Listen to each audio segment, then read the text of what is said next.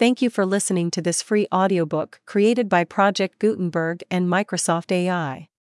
To learn more about the project or give feedback on the quality of a recording, please visit aka.ms/audiobook. Vignettes of San Francisco by Almira Morey. Vignettes of San Francisco. As pilgrims go to Rome. In the same way that the poets have loved Rome and made their pilgrimages there, as good Muslims travel toward Mecca, so there are some of us who have come to San Francisco. Then, when we arrive and find it all that we have dreamed, our love for it becomes its highest tribute. And I don't know why it is sacrilege to mention Rome and San Francisco in the same breath. As for me, I greatly prefer San Francisco, although I have never been to Rome. I love San Francisco for its youth. Other cities have become set and hard and have succumbed to the cruel symmetry of the machine age, but not San Francisco. It is still youth untamed. They may try, but they cannot manicure it, nor groom it, nor dress it up in a stiff white collar, nor fetter it by not allowing a body to stretch out on the grass in Union Square or prohibiting street fakers and light wines served in coffee pots, and doing away with wild dashing jitneys. Then there is something about San Francisco's being away out here from everyone else, a city all alone. New York is five hours from Boston, Philadelphia is close between New York and Washington, Baltimore is a trolley ride away, Chicago is only overnight from all the other cities, while Atlanta is only two sleeping car nights from her sister cities. But San Francisco, out here as far as it can reach with one foot in the great Pacific, nearly a week from New York and a month away from China, some people wouldn't like it, but something vagabondish in me rejoices to have run away from them all. Especially at night when the fog comes in on the city and shuts out even Oakland, and fog horns out of the Golden Gate call mournfully, and boats in the bay go calling their lookout calls, I get this feeling of far offness from the rest of the world that is very gratifying. And I love the sound of San Francisco, the sound of its singing. Some cities roar and others hum, but San Francisco sings and I love the look of it and the feel of it. I love to stand on its hills in the mornings when the bright veil fog is going out to sea and the smoke and steam and fog and sunshine make one grand symphonic morning song. And I love to stand on high hills on clear days when all her cubist houses stand bold in the sunlight and the cities across the bay are so close to the touch. And I love its color, flowers and girls and splashes of the Oriental and I love its bohemia, which is not affected, but real. I love it because it is young and live and spontaneous and humorous and beauty loving and unashamed of anything that is life. Oh, I don't know. If I were in New York and it should begin to suffocate me, I would run and run across the continent, and never stop once until I landed on the top of Telegraph Hill. At the ferry. The shrill of newsboys, the bass of older vendors, the call of taxis, trolleys that proceed all day in ordered sequence, the wide swing of traffic on the embarcadero, a tang of salt in the air, the atmosphere of flowers for sale, hoarse call of ferries in the bay like politicians who have spoken too much in the open air and lost their voices, the beautifully ordered hurry and bustle and expectancy of people on their way somewhere. And over it all the mentor of the police. Help pass the time pleasantly.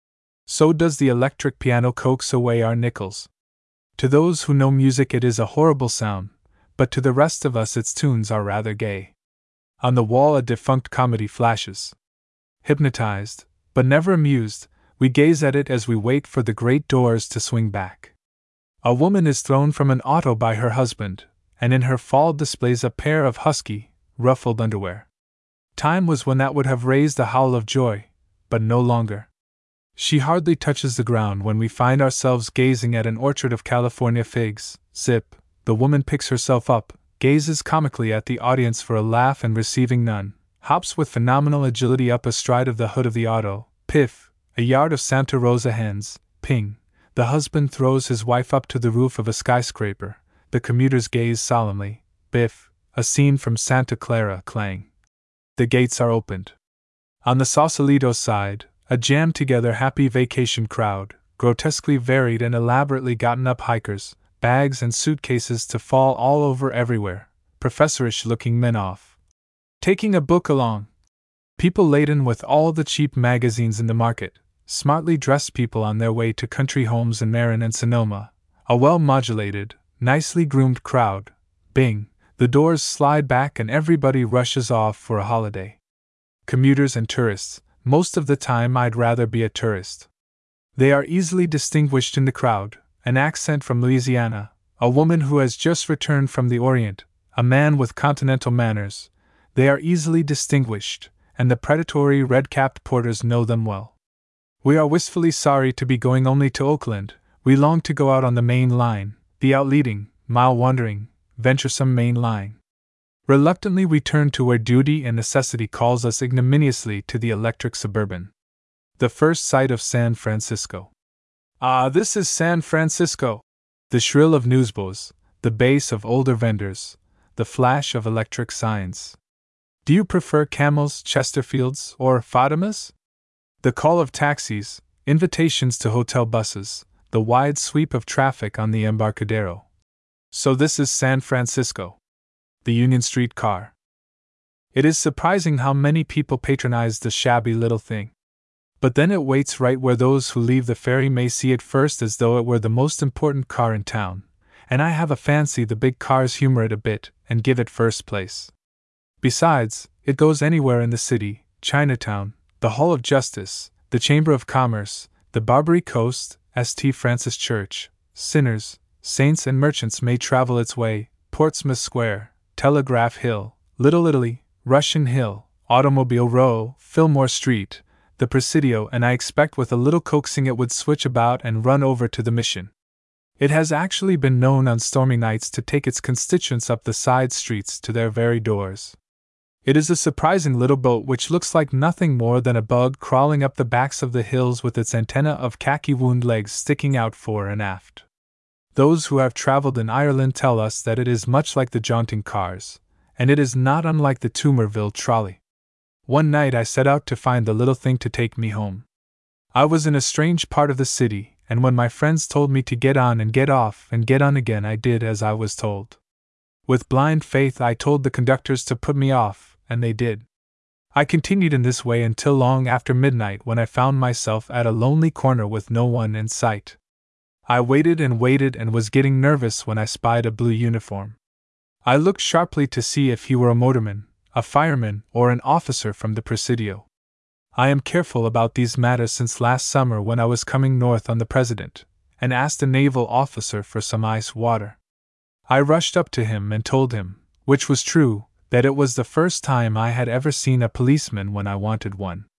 This led him into a defense of the San Francisco police, which I told him was quite unnecessary with me for I thought them the finest policemen in the world, probably because they are so Irish. Irish, said he with a twinkle. I'm not Irish. We chatted a while until the Union Street car came along, and then that policeman who said he wasn't Irish leaned over and whispered confidentially. If you miss this car, there'll be another. I suppose they get lonesome. You see how I am wandering away from my subject. That is because I followed the Union Street car. It switches from subject to subject just like that.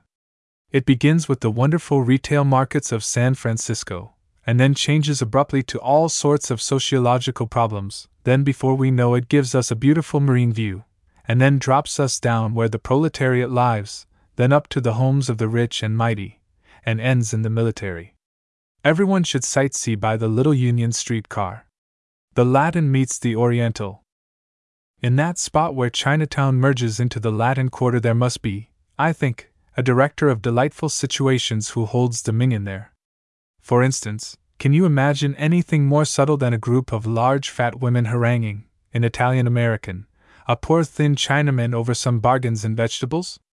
In a place which marks the line of cleavage between the two quarters is a picture store containing in its window religious pictures, enlarged family photographs of Filipinos, and of course, views of the Point Lobos cypress. There is something very appealing about that window. Pictures of Jesus, no matter how lurid they are, never fall short of dignity. And it seems not at all incongruous that he should be there in the midst of all those strange human contacts. There are not only contacts between the Latin and the Oriental, but anything unusual may come to light in that particular neighborhood. A buff cochin rooster was wandering about the street the other day. Stepping high and picking up choice tidbits and showing off before his harem of hens who peeked at him from their boxes, he strutted about exactly as though he had been in his own Petaluma barnyard. One day I saw an enormous Negro running through the streets with a piece of new, green felt bound around his stomach. Now, why should a huge Negro run through the street with a piece of new green felt around his stomach? No one knows. And another time, a small Chinese maiden bumped into me because she was so absorbed in that great American institution, the funny sheet. On one of those side streets, in there somewhere, one of those streets untoured by tourists, I saw some Chinese boys, dressed in American, boss of the road, Unionalls, playing baseball and calling the call of Babe Ruth in sing song Chinese. Then near them was an empty lot, and what do you suppose it was filled with? Scotch thistles, and edged with wild corn flowers. Even nature enters into the fun. There is a story of an Italian who went through the streets somewhere on Leavenworth, calling, Nika fresha flowers! And from the opposite side of the street a Chinaman with flowers would call, Say me over here! All went well until the Chinaman began to outsell the other, when the Italian remonstrated. Yella for yourself, see, he said, to which the Chinaman answered, Go to hell, Lee and went on as before. This story was told to me by very reliable eyewitnesses. The buff cochin rooster, and the huge negro, and all the others I saw myself. And many other strange things which I have not room to write, I saw in that spot where Chinatown merges into the Latin Quarter. The pepper and salt man. He was a man, I should say about sixty years old, a most uninteresting age, and a homely, weather beaten fellow too, when you stopped to look at him. His suit was pepper and salt, and he was just like his suit. Good as gold, I have no doubt, a rumor of whom his landlady could say. He comes and he goes and is never a speck of trouble. Still, he might have been as good as St. Anthony, but no one would ever have noticed him except for what happened. What happened wasn't so much either, but it was enough to illumine that dun, commonplace man so that everyone in the side seating trolley was suddenly aware of his presence. What happened was 10 months old, and was a girl. A regular girl, 100% feminine. One could tell just by the way she wore her clothes, by her daintiness, by the tilt of her bonnet, and by the way smiled out from under it. I can't describe a baby girl any more than I describe a sunset or moonlight or any of the wonders of God. I can only say that she was everything that a baby girl should have been. When she entered with her mother, we all edged and crowded over, but the pepper and salt man won down she sat close beside him. Then you should have seen that man, the foolish, old fellow. He turned toward her. He beamed. He mentally devoured her. He never took his eyes off her long enough to wink. When she seemed about to turn her restlessly bobbing head toward him, his hands moved and the strong muscles of his face worked in excitement. Then, when she smiled his way and for an instant there was a flash of tiny, milk teeth, that man, the old silly, made the most dreadful facial contortion, something between a wink, a smile, a bull, and a grimace. Then, when she turned from him, he sat there eating her up. I saw him look reverently at her exquisite hands and at the awkward little legs sticking out straight ahead. When her mother arranged her ruffles, he watched every move, absorbed. Then he would wait eager, hoping and praying for her to smile his way again. Why, I was waiting for her smile too, and so was every one of the staid and grown up people in the car. I don't know when we would ever have come out from the spell of that ten months old baby girl if just then the conductor had not called out reproachfully Central Avenue! Central Avenue! Then the pepper and salt man jumped and looked nervously out and rushed for the door. I, myself, had to walk back two blocks, and when I turned at my corner, he was still going back to his street. The bay on Sunday morning. Perhaps to go to Fort Mason on a sunny Sunday morning, that beautiful relaxed moment of the whole week, and there to sit with others who have no autos to go gallivanting in, and to sit idly gazing off at the bay. That's not bad. To read a little and doze a bit, but mostly to gaze out to sea and dream. A big foreign steamer in port, perhaps a Scandinavian boat, inert, enormous, helpless, while the little tugs chatter around it and finally get hold of it, and tug it slowly around with its nose pointing out to sea. Lumber schooners come in slowly and rhythmically, long and low and clean. The Vallejo boat, looking like a rocking horse, goes importantly chugging off toward Mare Island. It's hard to read a book with so going on out there. Sunday morning, blessed playtime, there is a fellow in a green canoe, and the muscles of his body play into the movement of the waves until he and his green canoe and the white capped waves are all one motif of the whole symphony. Men play around the yacht club like a lot of schoolboys, and now. Shoot! They push a long, slim racer into the water. Dainty white yachts go dipping to the waves and seem like lovely young girls in among the sturdier boats. Now the fishermen come in from their night's work, making music all in an orderly procession, and every boat of them a brilliant blue inside. I'd like to catch a Maine fisherman allowing color in his boat, like a dago, or a wop, over all the swing and dip and rhythm of the seagulls. How beautifully they accent the movement of the symphony, like the baton of some great leader, this great beautiful Sunday morning symphony. Then there is Alcatraz, Oh, Alcatraz, why should they have placed a prison there as a monument to men's failure to order their lives in harmony with nature? Alcatraz, most beautiful island in the most beautiful bay, you sound an ugly, sinister, most unhappy undertone in the morning's symphony. Still, it is a symphony. A symphony of San Francisco Bay. Why shouldn't the composers put it into music? We're sick of the song of the huntsman by the brasses, the strings, and the wood instruments.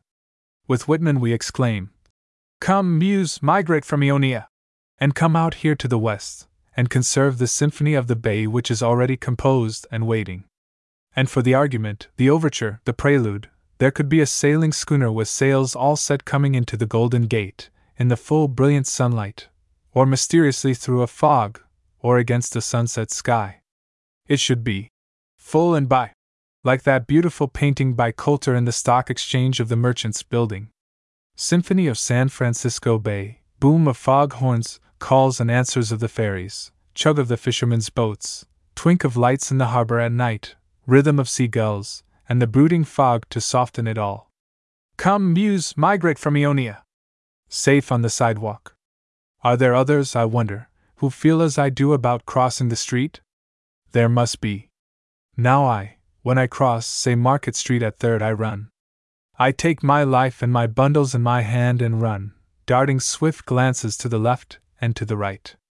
It looks. Hick. I know it looks. Hick. And I care.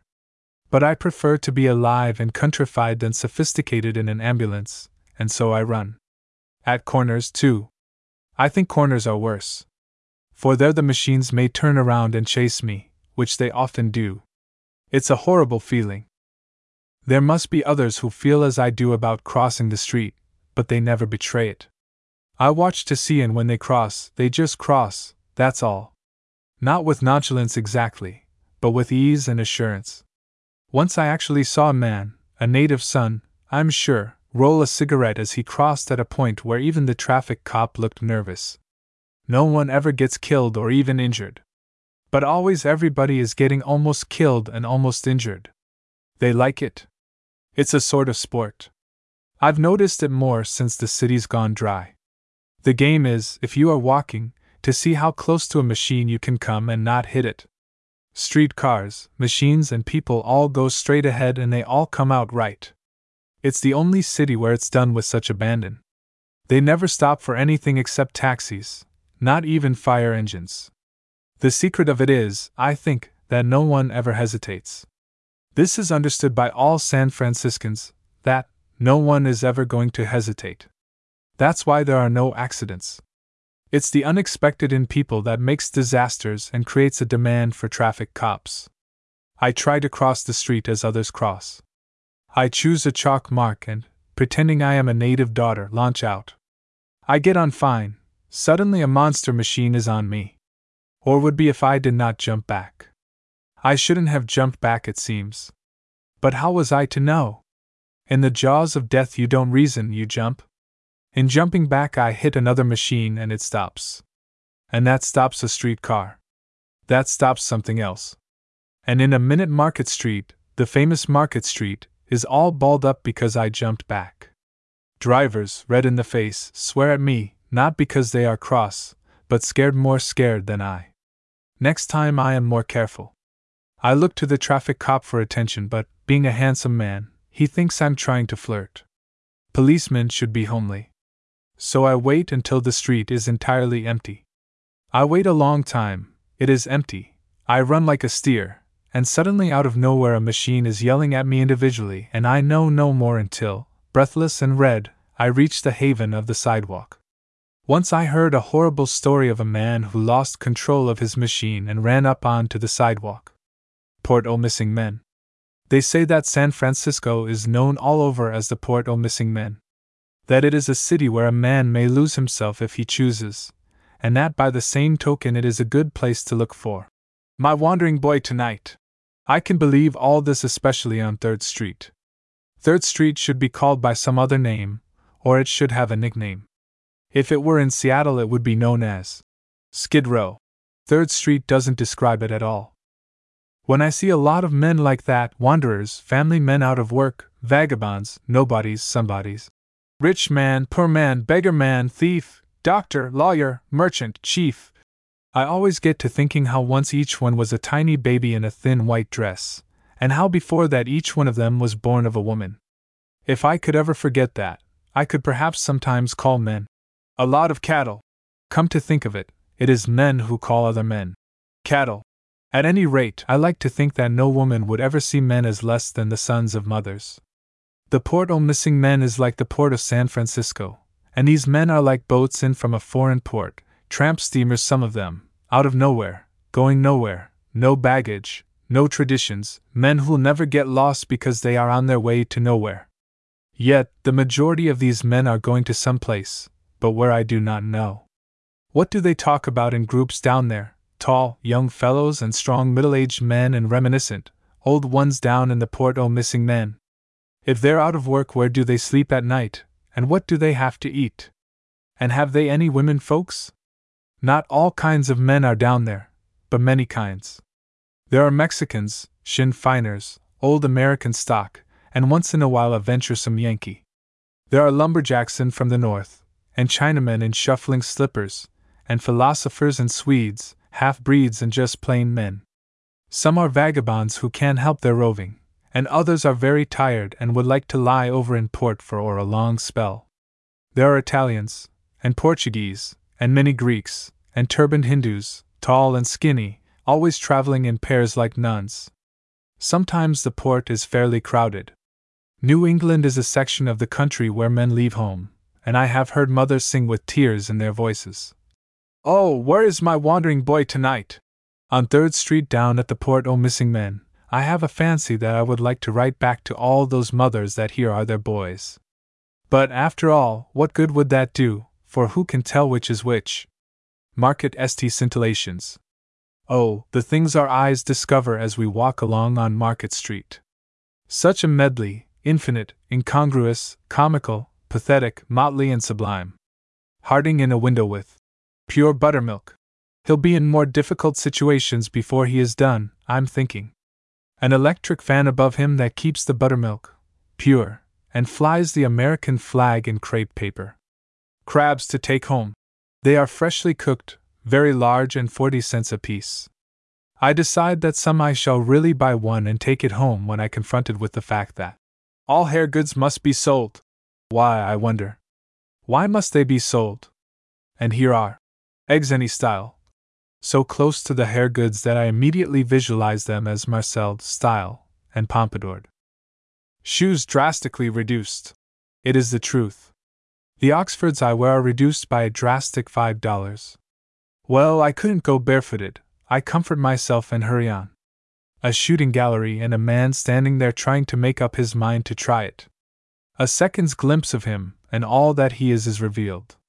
One knows immediately that his favorite song is My Bonnie Lies Over the Ocean, and that his ideal man is Governor Allen, and that he is on his way to spend his remaining days with his sister Lottie in Los Angeles. Who would eat stewed tripe Spanish, Someone must, or they wouldn't advertise it on the outside of he restaurant. Well, it takes all sorts of people to make a world. Probably the man who would order stewed tripe Spanish wouldn't touch an alligator pear salad. To him, alligator pears taste exactly like lard. To the person who wouldn't eat stewed tripe Spanish, they are a delicacy. A crowd around a window. On your tiptoes to see. It's that fascinating Lilliputian with a beard and electric bowels who stands in drug store windows and administers corn cure to his own toes with a smile. The professional window shopper is a vagabond at heart, a loiterer by nature. Here is one gazing in a photographer's window to discover someone he knows.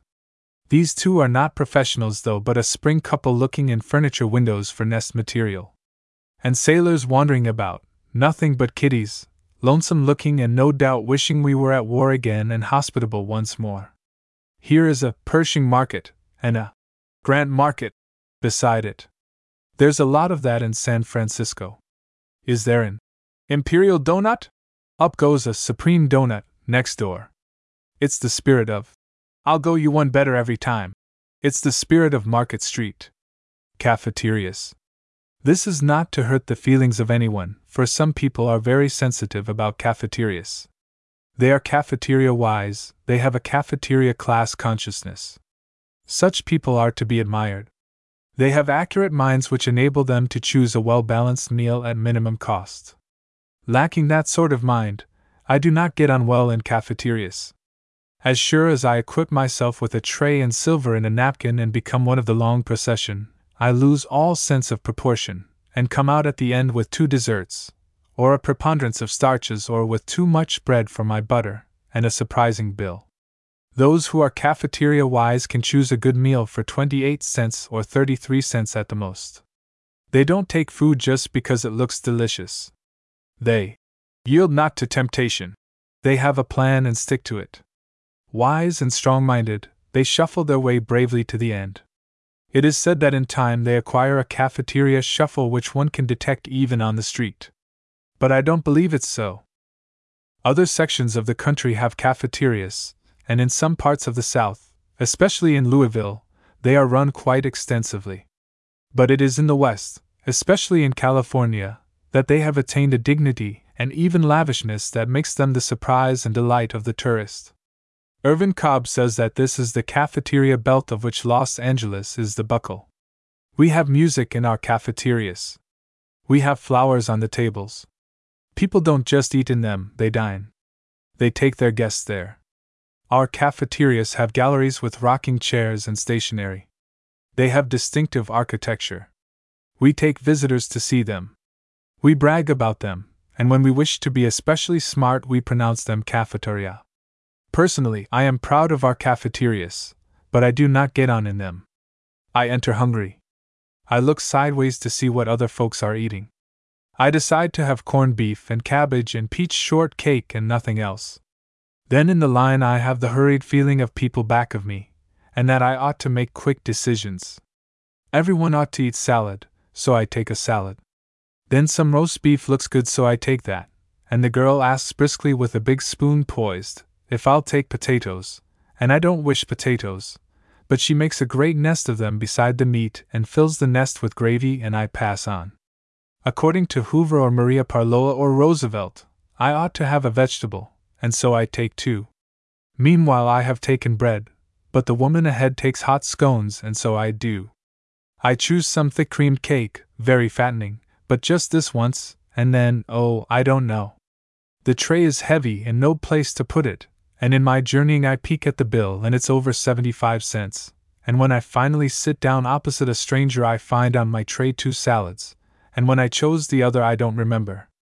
But cafeterias are very fine for those who have cafeteria sense. The Open Board of Trade. Months ago, one of the journal readers suggested a story to be found down on Market Street near the Hobart Building. Many times since when passing there, I have thought that those street hawkers must have a certain picturesque and even humorous value, and hoping to find it, I have stopped to listen. But the moment I stop, they win me with their everlasting logic, and then blessed if I can write them up. They have the same effect upon others. I have seen chambers of commerce and stock exchangers and professors from Berkeley passing with a supercilious glance which did very well so long as they kept moving. But once let them step into the magic ring, and they too became mesmerized and stood there gaping in spellbound interest. Logic is logic, that's all I say. Those hawkers are artists, skilled in the arts and wiles of persuasiveness. There is one with a long, horsehair wig which he occasionally brushes back from his eyes with a dignified flourish. This man has found the supreme elixir and the secret of perpetuity. He is the only man in the world, this modern Ponce de Leon, who knows the secret. Surely we need not blush to listen to its exposition. Two dollars is a small sum to pay for such a bonanza. Forty thousand people have used it in the last thirty nine days. Think of it. Take it right out into the crowd and sniff it for yourself. He urges, and somehow that breaks the spell, and strong men look foolishly at each other and move away. Horoscopes, suspenders, iron watch charms, brown cakes that may pass for maple sugar, ironing wax, laundry soap or panacea, a book on prohibition, mending wax, and books of magic are all there. They are not things which we particularly want, but that's the point. Anyone can sell things that people want. But these men are professional persuaders of men against their will whose mission it is to make people want what they don't want. That's art. The horoscope seller must have taken his degree from some college of vendors. His call has such finesse. I cannot reproduce the lilt of it. Here's where you get your horoscope, a dime, ten cents. It is suggestive of the midways of country fairs, shooting galleries on the boardwalk, and circuses in the springtime. Here's where you get your horoscope, a dime, ten cents. The little, old, blind man sitting there with one hand outstretched and the other holding a book, his white hair and beard neatly combed, reminds me of something biblical and prophetic like pictures in old churches. Alas, no one seems to buy his story of prohibition. I think he would do lots better in Kansas or Iowa. A particularly fascinating one is the man of mending wax who stands before his table like some professor of chemistry with a tiny flame and saucers of mysterious powders and, I almost said, a blowpipe. But Shaw, I can't write them up. I take them too seriously. Logic is logic, that's all I say. The San Francisco Police. The San Francisco police are the handsomest and most willing to flirt policemen in the United States, if not in the world. What a surly lot, the New York policemen! They treat one as though he were a blackguard for merely asking some direction. What car shall I take for the New Jersey Central Ferry? We ask. Zippity IP. He snaps, moving off. What did you say? We ask in timid desperation. Zippity IP. He yells, shaking his fist at us. But ask a San Francisco policeman the way and how different. He will take your arm and smile down at you and even go away with you chatting all the time. Stranger here? Well, you'll never go back east again. And somehow after that you never do. Of course, the San Francisco police are many things beside being handsome and willing to flirt. But these are important qualifications which, up to this time, have never had their place in journalism. Ah, uh, many a Raleigh and Don Quixote in the roster of the S. F. Police. A policeman is all things to all people. What a policeman is depends upon what we are. To those who are fast, either in reputation or driving, he is a limb of the law to be either evaded or cajoled. To the small boy, he is a hero to aspire to become when grown. To the public spirited citizen of the reforming order, he is a piece of community linen to be periodically washed in public with a great hue in the papers about graft expose. To almost anybody in the dead of night with burglars prowling about, he is a friend to be called, in case one has a nickel handy. But to the great army of women who are hopelessly respectable, the policeman is something quite different. And what we women think of the police is important. We pay taxes, we vote, and we cross the street. We like our policemen to be handsome and cavalier, and again I say, the S. F. police are both. Any fine day they will make a funeral procession out of the motor traffic to escort a nice woman across Market Street. It goes without saying and is an unwritten law that policemen should be Irish. I enjoy Greeks in classic literature or in restaurants, but not as policemen. There is a saying in the city that when Greek meets Greek, they go together to get a job on the Market Street railways. But when they get upon the police force, I, for one, shall move to the country. Policemen should always be Irish. And handsome. This is a woman's reason, but listen, O oh men, are they not, I ask, a part of the civic beauty of the city? Is it not important that these animated equestrian statues should be gallant men upon noble and spirited horses? And who is more imperial in the pictorial life of the city than the officer on the Lotta Fountain pedestal by the raising of whose sceptred hand the life of the city moves or stays? Yes, policemen should be handsome and gallant. It is written. A Marine View. Russian Hill had always seemed economically remote to me as an abiding place until recently I was invited out where some people were living in a modest apartment with a good view of the bay. And when they suggested that I try to get an apartment over there, I decided to do it. It was a beautiful morning when I started out. There stood Russian Hill, and as Gibraltar bristles with armaments, so it glittered with windows facing the sea, and one of them for me. Perhaps I could get a few rooms from a nice Italian family and fix them up. Ah, the Latin Quarter, Greenwich Village, the ghosts of artists haunting the place, bohemians, enthusiasm, the lust for adventure. I bristled with personality. Oh, you want a marine view, said the real estate man. Not for that price, lady. A marine view. I didn't want a marine view. I only wanted one window facing the sea. Surely, with all those windows, I left the real estate man and began wandering about. I asked a group of Italian women, and they exclaimed in a chorus, No marine views left. I hadn't said a thing about a marine view. I wandered further, and it was always the same. Some were smug and some were sorry, but they all spoke of a marine view, in a certain tone of voice, as Boston people say. Boston. It was getting hot. I could not remove my coat because my waist was a lace front. Only a hair net restrained me from utter frumpiness. Still, I was not altogether beaten, and when I came to a nice countrified looking house standing alone in the midst of modern art, and a man came out, I asked him. The moment I did, there came into his eyes a hunted glitter, and he told me how he had held out against them, and how he had been besieged for years to rent his marine view and wouldn't. As I turned away, I met an Irish delivery man, and he said that there were dozens of vacant apartments very reasonable, and waved his hand vaguely in the direction where I'd been searching.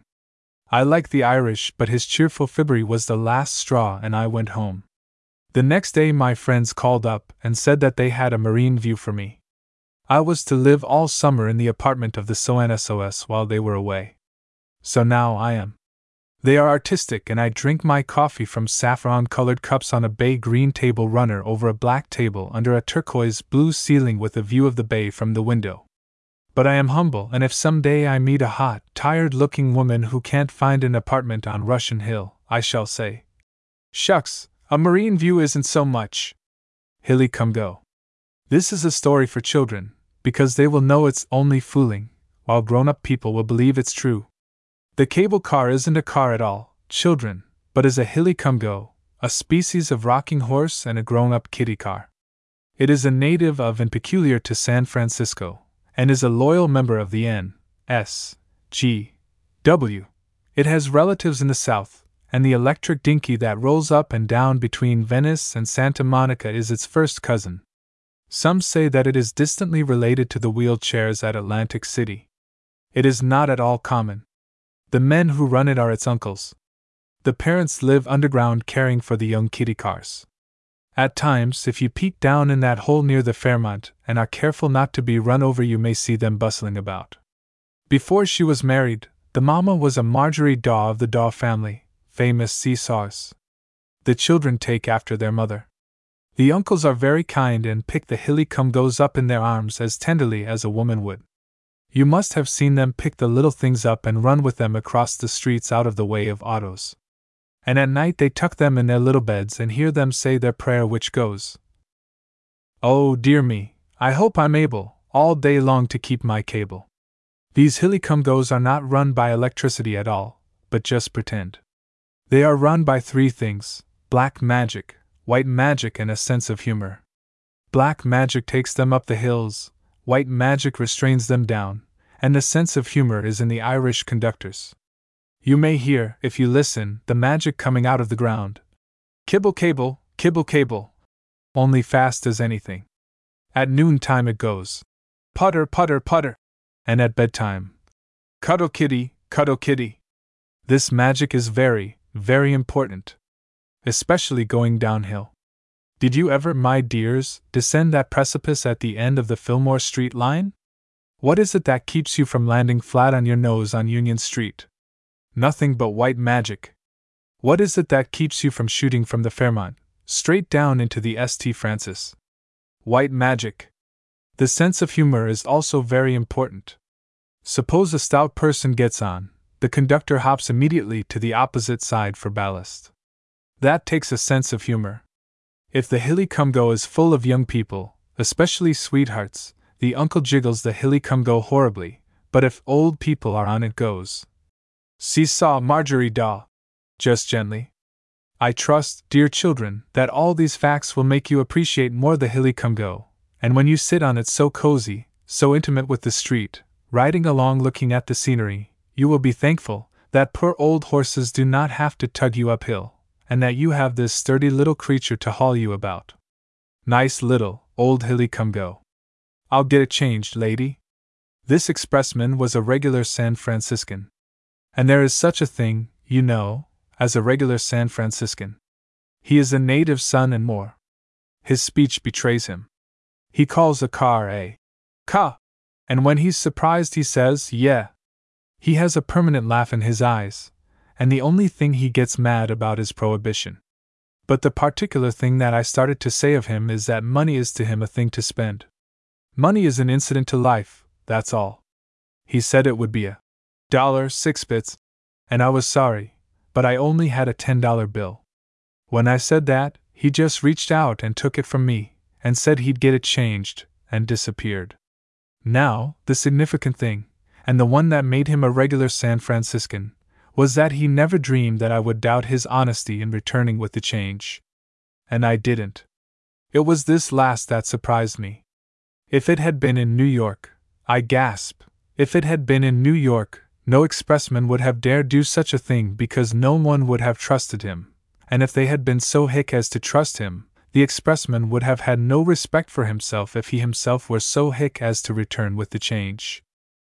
I never shall forget the shock of seeing a pile of newspapers in front of a drug store, the day I landed in San Francisco, where men took their morning paper and threw down a nickel, and even made change for a dime. Right out on the pavement, a lot of nickels lying loose and no one paying any attention. Why, in New York, well, it couldn't be done in New York, that's all. It's not because San Francisco is not metropolitan for San Francisco is essentially a city just as Los Angeles will always be a terribly big country village. It's not at all a matter of population.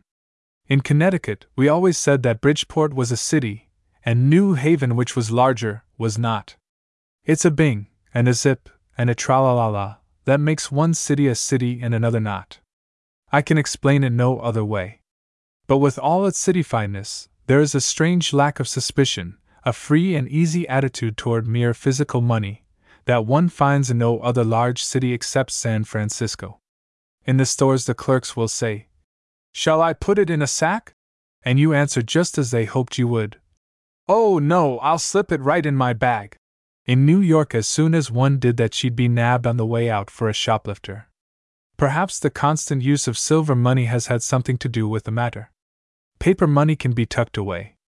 Silver is more spendable, everyone knows that. Break a $5 bill into iron men, and it's gone, gone. And yet it can't be the use of silver money alone that accounts for it. Reno has silver money, and yet there is little of the old, free Western spirit left in Reno. No, it's something to do with San Francisco where suspicion doesn't yet grip the hearts of men and where money is made to spend. San Francisco, the last stand of the old, free West. Fillmore Street. I walk along on Fillmore Street. I try to walk very fast with eyes straight ahead. One needs a strong will to take a walking on Fillmore Street and keep from spending all his money. In fact, it is better to have no money at all, for then one is tempted to hold on to it. Everything in the world is in the windows on Fillmore Street, everything. There isn't a phase of human activity that isn't represented. Every nation has left its stamp. Spain, tamales and enchiladas. France, a pastry shop. Italy, spaghetti and raviolas. The islands have for sale all that's hula hula. Here is a Hungarian restaurant. And the Okay, shoe shop while you wait. Is pure American. There is. Sam's tailor shop. I feel as though I should know this fellow Sam. Apparently, he knows me from his chummy sign. Sam, Sam, I ought to remember Sam. Do you wish to paint and varnish? Well, here you are. Or to be shaved or have your eyebrows arched? Walk right in. Here is a place to learn to paint china. Here are drugs, corsets, religion, fish, statuary, cigars, and choice meats all in a row. Meats, on Fillmore Street, are always choice, or selected, or stall fed.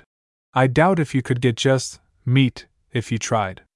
Next to the meats, out on a table before a second hand bookstore is romantic, old St. Elmo, of mid Victorian fame. He must have come west by the Pony Express.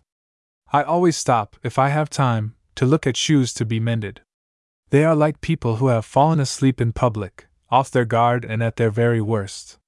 Take a shoe, a real, old shoe without a foot in it, and it looks so foolish, betraying so mercilessly its owner's bumps and peculiar toes. There is pathos there, too. A scrub woman's rundown shoes, a kiddie's scuffed out toes, a man's clumsy, clay stained boots, and the happy dancing slippers of a young girl. Back of the shoes, the cobbler. Cobblers are always philosophers. Not pretty men, but thinkers. In their little, dingy shops, they sit all day with their eyes down, isolated from the hum and scum about them, to the tune of their tap, tap, tap. Their minds are detached to think and philosophize and vision. Now we are at the corner where we turn away from Fillmore Street. There is a window full of dolls. Such a lot of homely dolls. They don't make pretty dolls anymore. They make them to look like humans. Character dolls, they call them, and they are. Characters. Now, when I was a little girl, they made dolls to look the way you wished human beings could look. Dot. It is not hard to turn the corner. In the lobby of the St. Francis. There is something about having money enough to stay at the St. Francis and to dine there and to wear smart clothes there that makes people step out and act sure of themselves. Even when they can't afford it, and their stay there is a splurge or an outing, they act just as sure and stepping. And as for the people to whom the St. Francis is but an incident, they act sure because they were born that way. Never in my life have I seen such sure, well dressed women as in the lobby of the St. Francis. And I am no greenhorn at lobbies. I have reviewed in my day some of the best peacock alleys in the country. There is the New Willard. Now, when I think of the New Willard, I see frumpily dressed dowagers talking through their lorgnettes to moth eaten senators. The Seelbach in Louisville, the St. Charles in New Orleans are famed for their handsome women, but none are so free and proudly sure of themselves on Peacock Alley as California women. No women dress as they do either.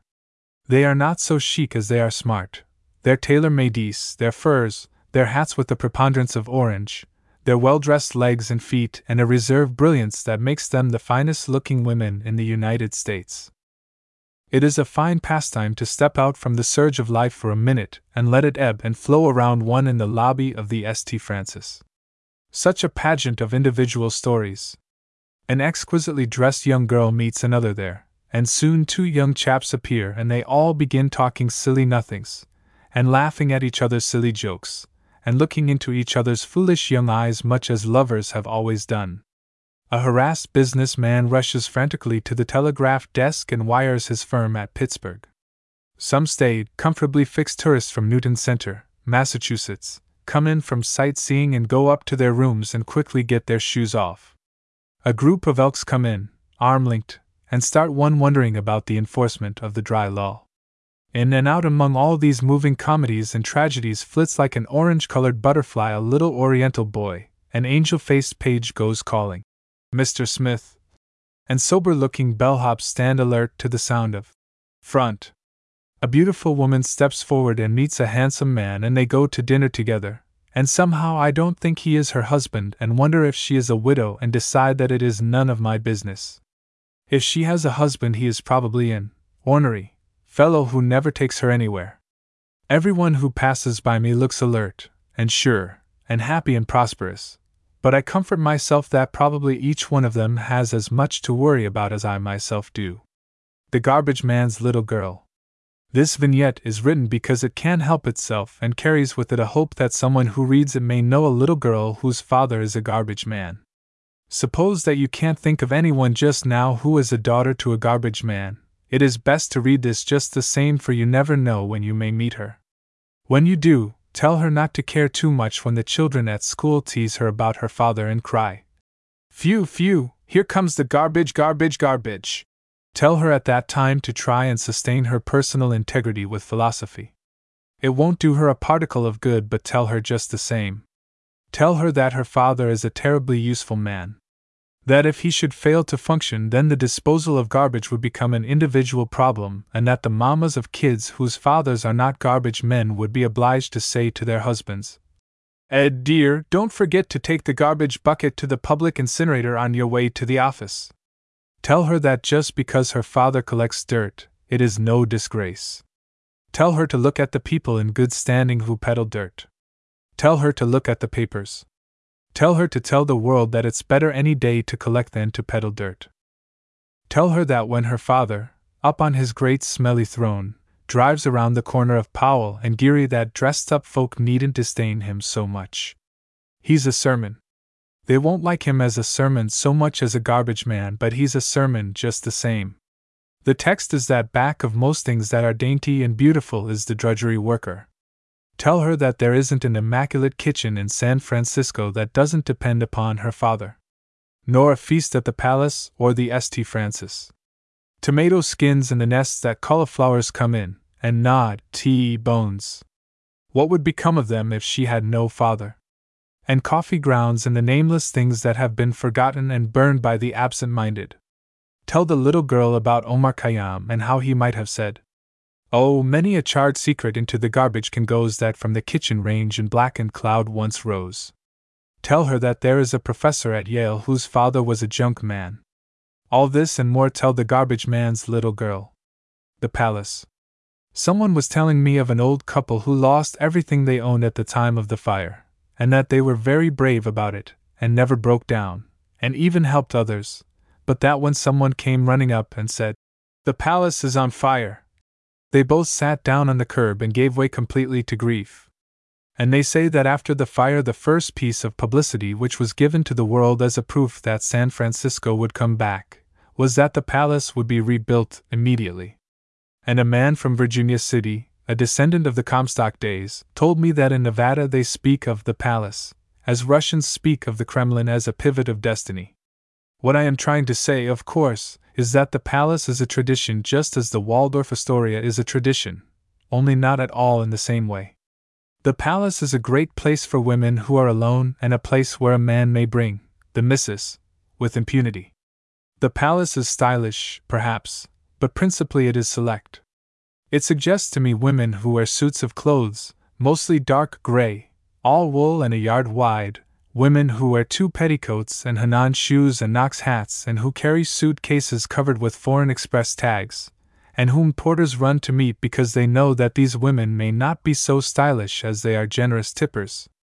And the palace suggests to me afternoon teas, and that peculiar composite chatter of women's voices which is more like the sound of birds in a flock, and which Powys speaks of as a strange inarticulate chitter chatter which isn't really speech at all. The other day, a well groomed young official from the hotel took me out to see the famous Old Palace Bar and the beautiful Maxfield Parrish painting above it. They have taken the rail away, and around the edge of the bar they have built a nicely finished woodwork wall which looks exactly like a great coffin, the coffin of John Barleycorn. After the manner of my species, I wanted to see over the edge, and the young man, thinking that I might be suspecting a blind pig, boosted me up to peck over. I asked him why they didn't remove the bar entirely, and he said with unsmiling naivete that they were waiting to see, and that they had saved the rail. In case. If I were a reformer, I should agitate and have that remarkably joyous and beautiful Parrish painting placed where it could be seen. I'd take it out to some San Francisco schools so that the dear Pied Piper and all the little round kiddies running after should be a delight to school children. And now I have come to the end, and all that I have said is that the Palace Hotel is the San Francisco tradition, and everyone in the United States knew that long ago. Zoe's garden. Zoe says emphatically that it is not her garden, but everybody's garden. But it is her garden because she tends it, and every morning goes around among her flowers lovingly, giving a little dig of dirt here, and tying some frail sisters up there and then, with her scissors, clipping, snipping, and nipping away. Yes, it is Zoe's garden. Anything that has spunk to grow is welcome in this essentially San Franciscan garden. And no one is allowed to bully the others. Big burly geraniums and proud dahlias must keep in their places and give the dainty lobelia, cinnamon pinks, oxalis, and candy tuft their chance. The oxalis! How we tended it in pots in New England, and out here in California, bless its heart, it runs around like a native daughter. And as for the fuchsia, how far it has grown from the blue laws. There is no formality in Zoe's garden. Marigolds go wandering about in the most trampish manner, and poppies, because they are privileged characters, spring up as they please. Then, as though the two of them were not sufficient California gold, there is the faithful Gaillardia with its prim little sunflower faces smiling up at their mother sun. It is a democratic garden, too. Goldenrod and asters grow right in among the aristocrats. Fancy the snubbing they would get if they once ventured into a New England garden, HM. There is freedom there, but not license, and every opportunity for individuality. The gladiolus, Canterbury bells, gilly flowers, and foxgloves grow as prim as in a conservative English garden. Pansies smile in their little bed, and although the nasturtium, the wild growing, happy go lucky nasturtium, goes visiting around among all his neighbors, he is never allowed to interfere with those who wish to keep by themselves. The sweet peas stay very close to their tradition of wire netting, but they are not snobs at all, and give of their bounty to all who call. The sensuous jasmine is there, and the cold puritanical cineraria and old maid's pin cushions, with fragrance of sandalwood. The red hot poker grows stiff and straight, but the ragged sailor goes uncombed and untidy still. Cosmos is coming soon, dressed in her very feminine clothes, and the coreopsis has come on ahead. All old timers are represented there honeysuckle, wormwood, petunias, rosemary, gilias, mignonette, heliotrope, and foxgloves. If they cannot all be there together, all are there at some time in the summer. Montbretia, Japanese sunflower, larkspur, columbine, and gourds all have their time and place and opportunity in this San Francisco garden. And the hollyhocks, the bossy things, I've a mind to leave them out. Besides, I know some gossip about them. When Zoe was away to Yosemite one morning, they were all leaning over from too much moonshine or too much sunshine, and, well, I won't repeat what the marigolds told me about them. Besides, it is time to come away from Zoe's garden, which is everybody's garden. Children on the sidewalk. When you were a little girl, when you were a little boy, where did you play? Was it in a barn? Was it a city park? Did you hunt gophers on the plains of Iowa? Perhaps it was in a California poppy field. Perhaps a graveyard. I played in one, and remember very vividly the grave of Josephine Sarah Hutchinson, who died at the age of 11 months, and had a little lamb on the top of her stone and an inscription Except ye become as little children, ye shall not enter into the kingdom of heaven. Many delightful games we played around the grave of little Josephine. Wherever childhood found us, we played, and out of our environment, and often in spite of it, lived in a delightful world of our own into which no grown up ever really entered. Now you and I, grown up, walk along the sidewalks of San Francisco, and all we see under our calloused old feet is a sidewalk. But to children, even a sidewalk blossoms with possibilities. Who but a child invented? Step on a crack, you break your mother's back. Only the other day I saw a kitty avoiding every crack and muttering some incantation as he walked along. And out of the sidewalk grew all the different types of kitty cars and coasters that are so prevalent. I saw a whole load of children zipping down a steep San Francisco hill the other day, much as we children coasted down winter hills on Wicked. Double rippers! A hill and gravity and a lot of kids, what possibilities! And out of the sidewalk have evolved those nameless explosives that have been so popular over the recent Fourth. A row of kids sitting on a curb, one of them darts out to the car track. A car comes, great expectancy from the kids, terrific noise, annoyed looks on the faces of sour adults, unbounded joy from a row of kids sitting on the curb. Recently I saw a tomboy who had organized the children in her block, and had confiscated an alley between two straight gray houses, and I don't know what the game was, but it entailed trips on a car down the alley and a very bossy motorman, and turns over which everyone quarreled. Some dainty little Chinese girls were playing a sidewalk game with a white stone, which was a version of an old, old child game. The child would hop to the stone and kick it away and hop to it again until she missed, the object being to beat her opponent in the distance traveled and I saw some exquisite little Japanese girls playing jump rope and chanting one of the numerous litanies that go with that beautiful game. The sidewalks of San Francisco. They are full of adventure. Robert Louis Stevenson would have seen it all. But to our dull eyes are only gray cement block. Just a sidewalk to us and to kiddies there are mountains in which Roy Gardner hides, and woods, and Tom Mix on a horse dashes right past us, and we never see him at all feet that pass on Market SD. There is something about walking along Market Street with the procession of people that passes all day. Ah, how shall I express it? It is thrilling and it is amusing, it is cosmic and it is puny. It is often ridiculous and always sublime. Sometimes, when we are in most of a hurry, the consciousness of the procession will come to us. It is as though we were one of a moving crowd that never began and will never end. At such times we listen to the sound of their feet, the steady, unceasing step by step, an endless tramp as though it were beating out the rhythm. Eternity, eternity, eternity.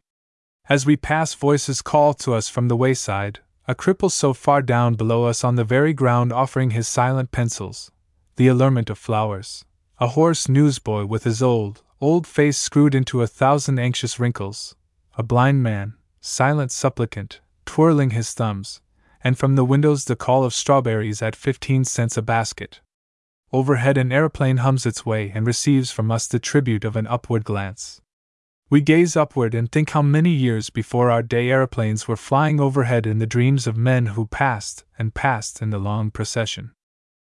Idly we glimpse faces that pass us in the procession that meets ours. We pass them and are never the wiser for the struggle and tragedy that may be going on behind their show of brave masks a man clutching his last dime and wondering whether to spend it for rolls and coffee or coffee and rolls. A business man absorbed and a lady pondering deeply some detail of her dress. A young girl with soft, unmassaged chin hurrying to keep a tryst with her friend, and country folks, their feet sore on the unaccustomed pavements, glad to be going home soon. It is such an orderly procession, and although they all seem to be walking along forever, there is an order in their going, and each is on his way. Each one is free to go to his own place, and yet no one is free. No one is free to leave the procession once he gets into it. Once a man is born, he's done for. Let him veer one iota from that procession, and soon there will come rumbling up to the curb a big black Maria, and off he's whisked away from his fellows. Let him but get into the wrong house, or take the wrong overcoat, or chuck the wrong person under the chin. PFF. Let him forget where the long procession leads and wander about a free spirit, and his wanderings will lead him to the madhouse. I love to be one of the procession that marches forever up and down Market Street, such a brave procession. Where the centuries meet. She was a tourist, and she had just finished Sing Fats. As she passed out of the door, she said smugly to her companion, I don't see anything so wonderful here. I was standing right there and said I, Madam, if you have been through Sing Fats and have failed to see anything wonderful, then you should go home and give yourself the Binet test, which is used to test the intelligence of children. Oh, of course, I didn't say this so that the lady could hear. The bravest speeches we humans make are never allowed. Then I continued, Madam, you may travel far in mileage, but you will never take anything back to Dingville, Kansas, richer than a souvenir ashtray. Why, just to take a trip from Sing Fats to the White House is a tremendous journey if one has the perceiving faculty. In Sing Fats, a bit of old cloisonne, tiny pieces of enamel on silver, done with infinite pains by hand labor, perhaps centuries ago, grown beautiful with age. In the White House, Georgette flowers, exquisite things made for the passing minute, a whiff and a whim, and off they go. Just in these two, there is a meeting of the centuries, handcraft days and the machine age. B. C, and A. D. Dot, the oldest civilization in the world and the newest. The most interesting thing in Chinatown are the Chinese. To some, they all look alike, but to me, they seem very human and individual and folksy. I find myself paraphrasing. But for the grace of God, there goes John Bradford. And when I meet a crafty looking old Chinaman, this whimsy comes to me. If Deacon Bushnell, who passed the plate in the Centerville Methodist Church, had been a Chinaman, this is the way he would have looked. They are such small town folks. Even with the steady cycle of tourists, they gaze at each newcomer as though he were the latest comer to podunk. One day, with a friend, I called on a Chinese girl, and all the large family and their friends gathered around and discussed us and laughed among themselves and pointed at us. It was embarrassing, but I was never once conscious of rudeness, simply a childlike curiosity and honesty. In Chinatown the other day, a peddler was selling spectacles, and somehow the old men trying them on and squinting for near and for far seemed so quaint and countrified and like a lot of old Yankees around a country store trying to get a new pair of eyes by heck. In Chinatown, the Tong men do not seem at all real, and the hair raising movie serial with its Chinatown terrors, Buddhist idols that open and swallow the movie actors and floors that drop into dungeons, seem very remote. Bags or sacks? Do you like cafeterias? I asked. Don't know, he answered. I've never played them. What religion do you follow? Another man asked me. In a mining camp, they told me to take such and such a trail. The point is, that we did not talk that way where I came from. Of course, I hasten to say, we doubtless talk some other way just as peculiar. And if I could detect our colloquialisms, I would write a lot about them, but alas, I can't. I was in the West two years before I noticed that a trolley is a street car. A woman in a mining camp said to the stage driver, I want out at the bank because I don't want to pack this sack of silver. In the first place, we wouldn't have had a sack of silver, and if we had, it would have been in a bag, not a sack. And we never pack things and we never want out.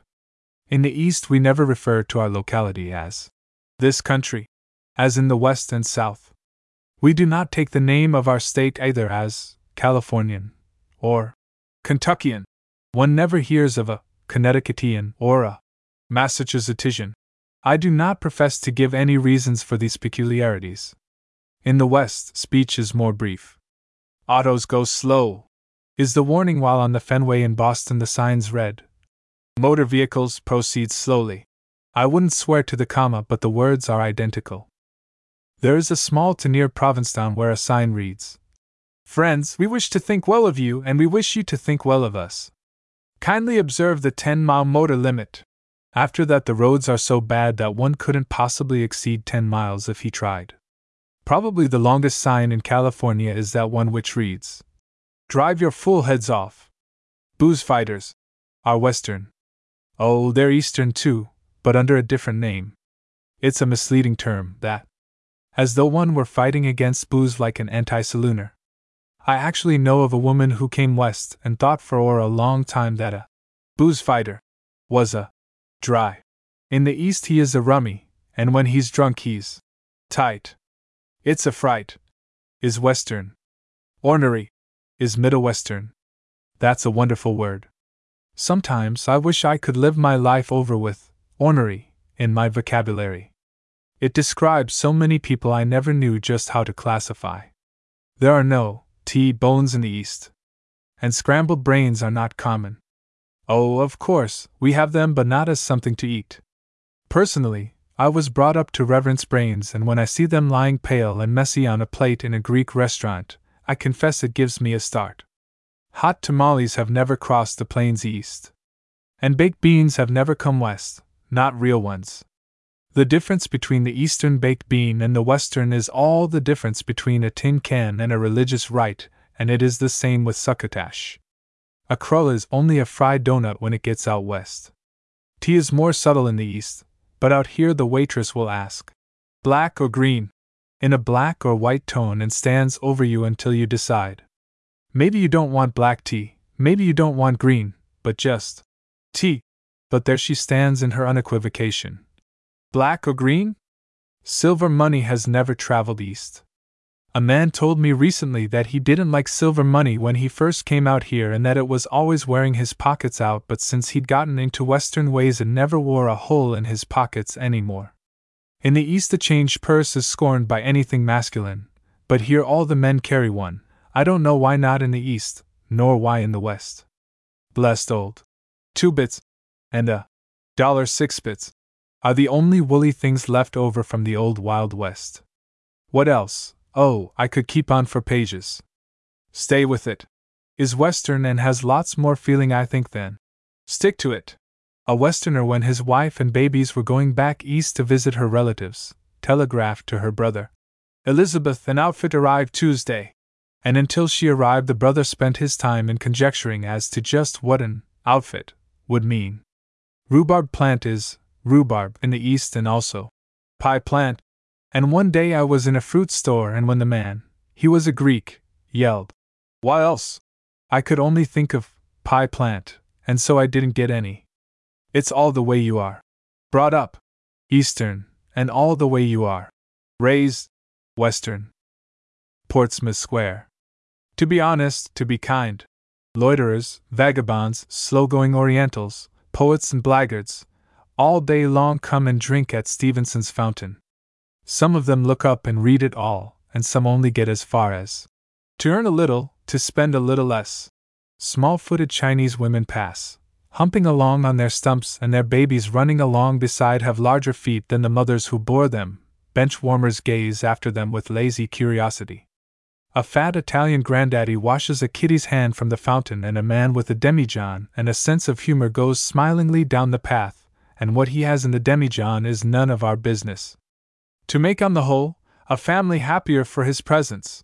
It is noon, and a bride has brought lunch for herself and her husband off the job in his white overalls, and the two eat together on the beautiful grassy slope. The poplar trees around Stevenson's fountain whisper poetry all day long, and the little iron boat on top looks sad not to be sailing away on high adventure to the South Sea Islands. To renounce when it shall be necessary and not be embittered. A woman with a baby carriage comes by. Something tender and sane and everyday and basic about her and her baby. A Chinese woman passing looks for all the world like a black and iridescent purple grackle in her shiny black coat and shiny black pants and shiny black shoes and shiny black hair, although the grackle has a prouder strut than her dancing little trot. To keep a few friends and those without capitulation. Where, oh, where, do all the men come from who lie stretched out on the grass? I've seen the very same men lying on Boston Common, and when my father was a boy, he said he saw them there. Hats over their eyes or else blinking up at the blue sky.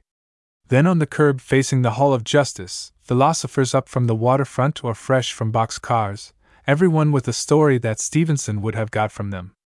Above all, on the same grim conditions to keep friends with himself. On the bench, an enormous woman with a hat that looks like a schooner atop of a great pompadour wave, and on the very same bench, a mummied old Chinese as thin as a wafer. An aeroplane hums above, and Stevenson's little boat looks envious. Where did Captain Montgomery of the sloop Portsmouth stand when he planted the flag in 1848? The mission bell, so many miles to Dolores, so many miles to Raphael. Ring, mission bell, ring and show us where the El Camino Real will lead us all by and by. We who pass all day, show us the way, mission bell. Dot. Here is a task for all that a man has of fortitude and delicacy. Miracles. If man or woman be at all sensitive to life, he must react to the commonplace much as Whitman did. Such a person may be hurrying along about his business with perhaps no time for reflection, and yet in a flash, the miracle of life will come to him through the slightest happening. A little girl on the ferry sitting with her mother takes from her small prim bag a set of doll clothes, and fondles them and smooths them much like a pullet with her first chickens. The sight of those square, little, gingham dresses, trimmed with scraps of lace and silk and with awkward sleeves standing straight out, brought to me, on that Oakland ferry, all my childhood again, and I was cuddled close between the surface roots of a great elm, and from the nearby lane came the sight and scent of bouncing bet, Joe Pye weed, tansy, yarrow, goldenrod, boneset. And over in the meadow the sight of cows and the smell of peppermint and watercress beside a little stream. The moment I write it down in physical words, it becomes somehow less miraculous. The mind is so infinite, and the human being so essentially mental, that the spoken or written word may never express them. The sight of electric lights flashing at night, the view of the city from a cable car, the wonder of great trucks bearing down upon us like fiery eyed dragons, a bunch of poppies growing close to the roots of a billboard in the heart of the city, and the silhouette of a young girl, windblown, so that her straight, slender figure shows more beautiful than the statue that tops Union Square. Up Kearny Street, the glimpse of eucalyptus trees on the top of Telegraph Hill standing out against the pink sunset sky, the postman with his pack of human messages on his back, the spirit of Robert Louis Stevenson in Portsmouth Square, and a row of old, old men sitting in the sun on Union Square discussing the universe. Did you ever stand listening to the seals just at nightfall, and did their weird, low call stir you to a feeling of kinship with all the creatures of the great deep? And did you lose yourself there out under the cold, dark water in that mysterious, untamed world of the sea that is older than the land? I don't know what it's all about. I only know we need more poets. Still, every man who reacts to life and feels it to be a miracle, he is himself a poet. Even Whitman could only articulate in terms of wonder, impulses, and prohibitions. One day last week, a man, a regular man, either a decided proletarian nor a typical bourgeois, but just a man, was walking along. He was dressed in average clothes, he was shaved and carried a suitcase and didn't look out of work and was evidently going somewhere. He was walking along with this suitcase. It was on Larkin near McAllister about two o'clock on one of those superb days of last week, and he came to a place where there was a stretch of grass near the sidewalk. I think he was hot and the suitcase was getting heavy. At any rate, when he saw that grass, tall, dark green, and fragrant, he immediately lay down on it, pulled his hat over his eyes, and I expect, went to sleep. It sounds so free and easy written down. Which makes it no less significant. First, it was significantly Western. An Easterner or a Middle Westerner would have thought it over first. Then the fact that the man was so average made it significant. If he had looked like a vagabond, it would have been not even an incident. It is we who are respectable who are fettered by Grundy. It was a logical thing to do and natural and terribly human, but most of us can't do the logical thing and natural even if inside we do feel terribly human. Especially these spring days. Today at noon I would like to have gone up on the grass in Union Square and taken my shoes off. Why didn't I? Not because of the police, but Grundy. Now a Paiute Indian woman could have done it. Her stockings, too. A Paiute Indian woman, when she's tired, she sits down right in the street, right where she's tired. But you and I, when we are weary, we may sigh. Wish I could sit down. But we can't, not until we've gone down the street and up in the elevator to some particular place where Grundy says we may sit. The most significant thing about that man on the grass was that he was in the heart of a great city. Cities are like homes. Some you're comfortable in, some you're not. Now, San Francisco, it is a real city, with all the metropolitan lares and penates, dignified and vividly active. And yet there is no city in the country whose children may be as, at home, as here. It is the only city I know of that has forgotten to provide itself with nasty little keep off the grass signs. It will probably never be an altogether prohibition town. Stopping at the Fairmont. It is best to say at the very beginning that if one is tremendously wealthy, he will not enjoy this dissertation on staying at high class hotels.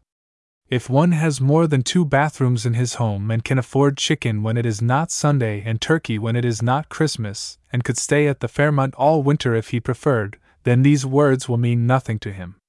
She has gone, this friend of mine. All winter she has been staying at the Fairmont. Much of the time I, too, have been staying at the Fairmont as her guest. So it is with a sense of double bereavement that I write. Talk to me no more of the comfort of cozy little homes. Give me a hotel where I am treated as though I were a somebody. Where I have but to press a button and a liveried servant comes running as though I were Mary, Queen of England, or Clara Kimball Young. And plenty of hot water for baths and lots of enormous towels, and, as soon as one's butter is gone, another piece, and fresh butter at that. Pitchers of ice water and a strapping big man standing so solicitously, and watching one's every mouthful. It makes me feel as though I were the Shah of Persia.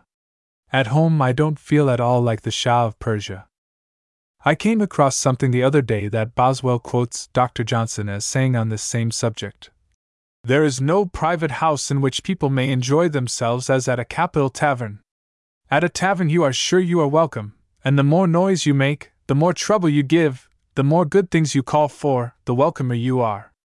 This friend of mine can go to the room telephone and say, so incidentally, Room service, please, and order a meal in her room with almost negligence. That, I say, is elegance. Taxis, too, are another test. I never order a taxi without a feeling of seasickness.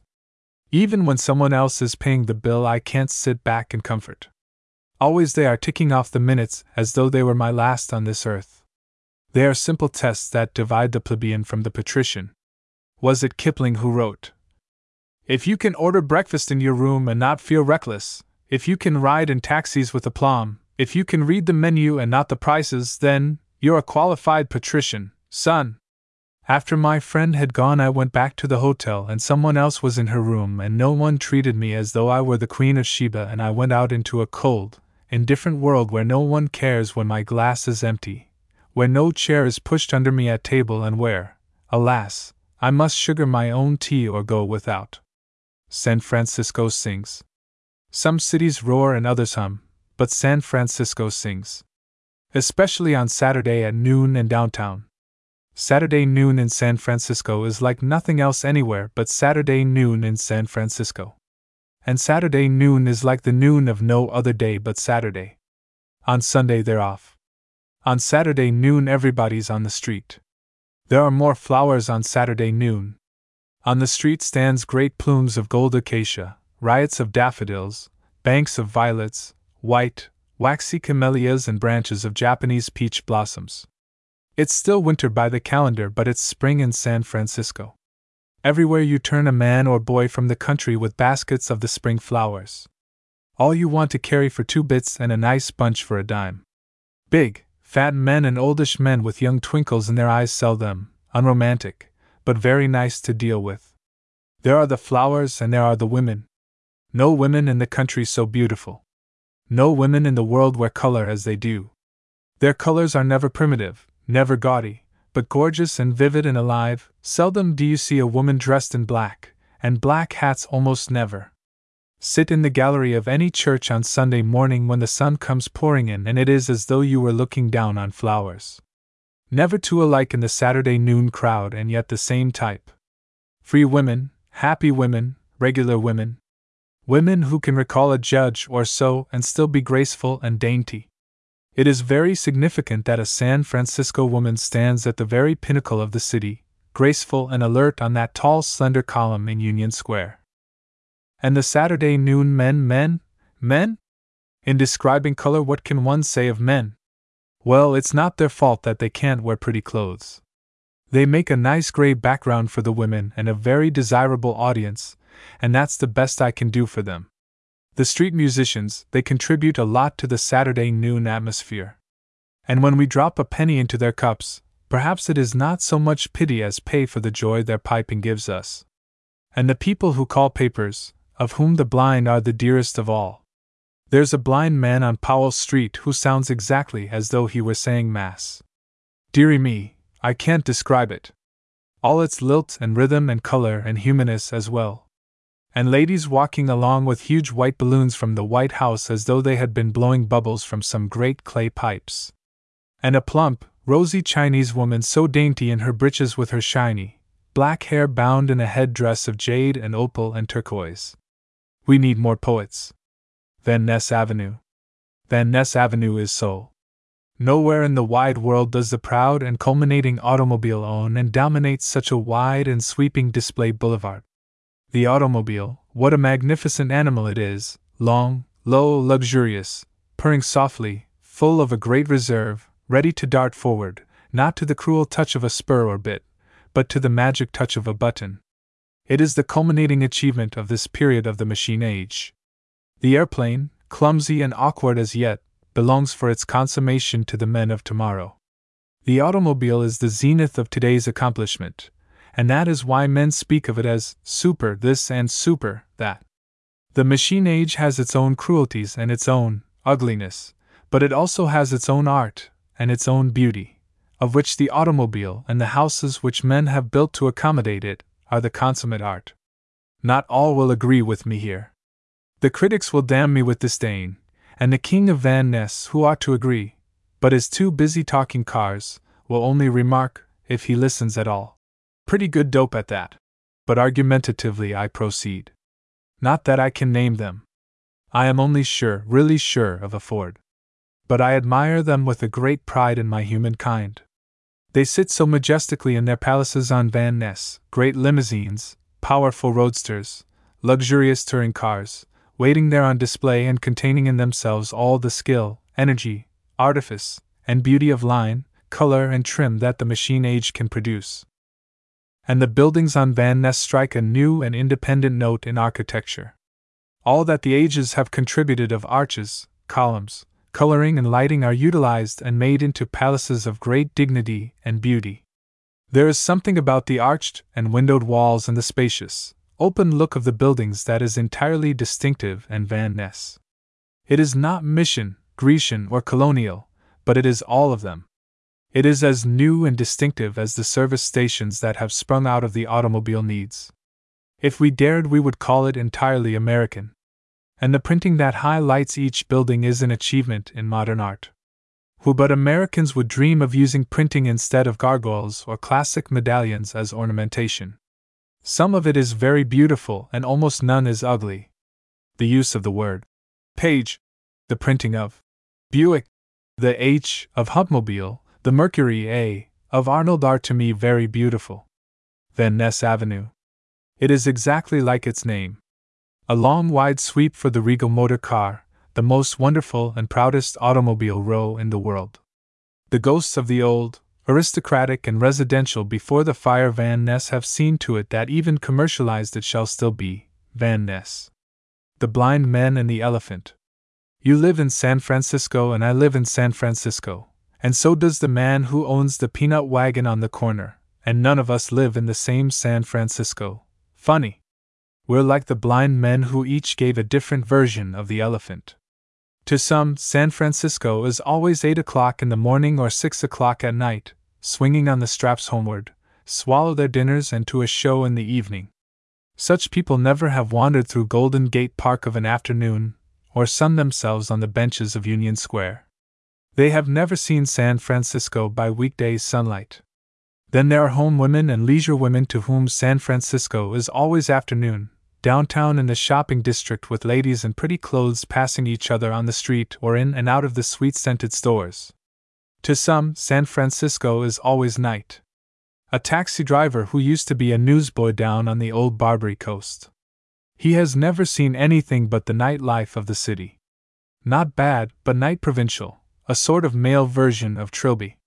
The neighborhood of Merchants Exchange on California Street is San Francisco to hundreds of men. They ride out to the golf links and into the country on Sunday. Occasionally they go to New York, but when they return, San Francisco is limited to the neighborhood where men inquire anxiously Is she picking up any in the East?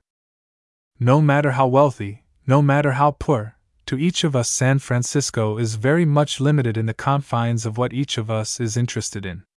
It's funny when you stop to think about it. How the master of marionettes must laugh at us when he sees us together. Perhaps some night after the show, the traffic cop raises his imperial hand and there, waiting to pass, the taxi driver of the night, and a dear little home woman with her husband, and Mr. Chamber of Commerce, and close to him a man who has never seen San Francisco by weekday sunlight. There they all wait looking out of their eyes on San Francisco, and each seeing it so differently. San Francisco is one thing to you and another thing to me, and something entirely different to the man on the peanut stand. You're getting queer. Everyone ought to have, well, what is it that everyone ought to have?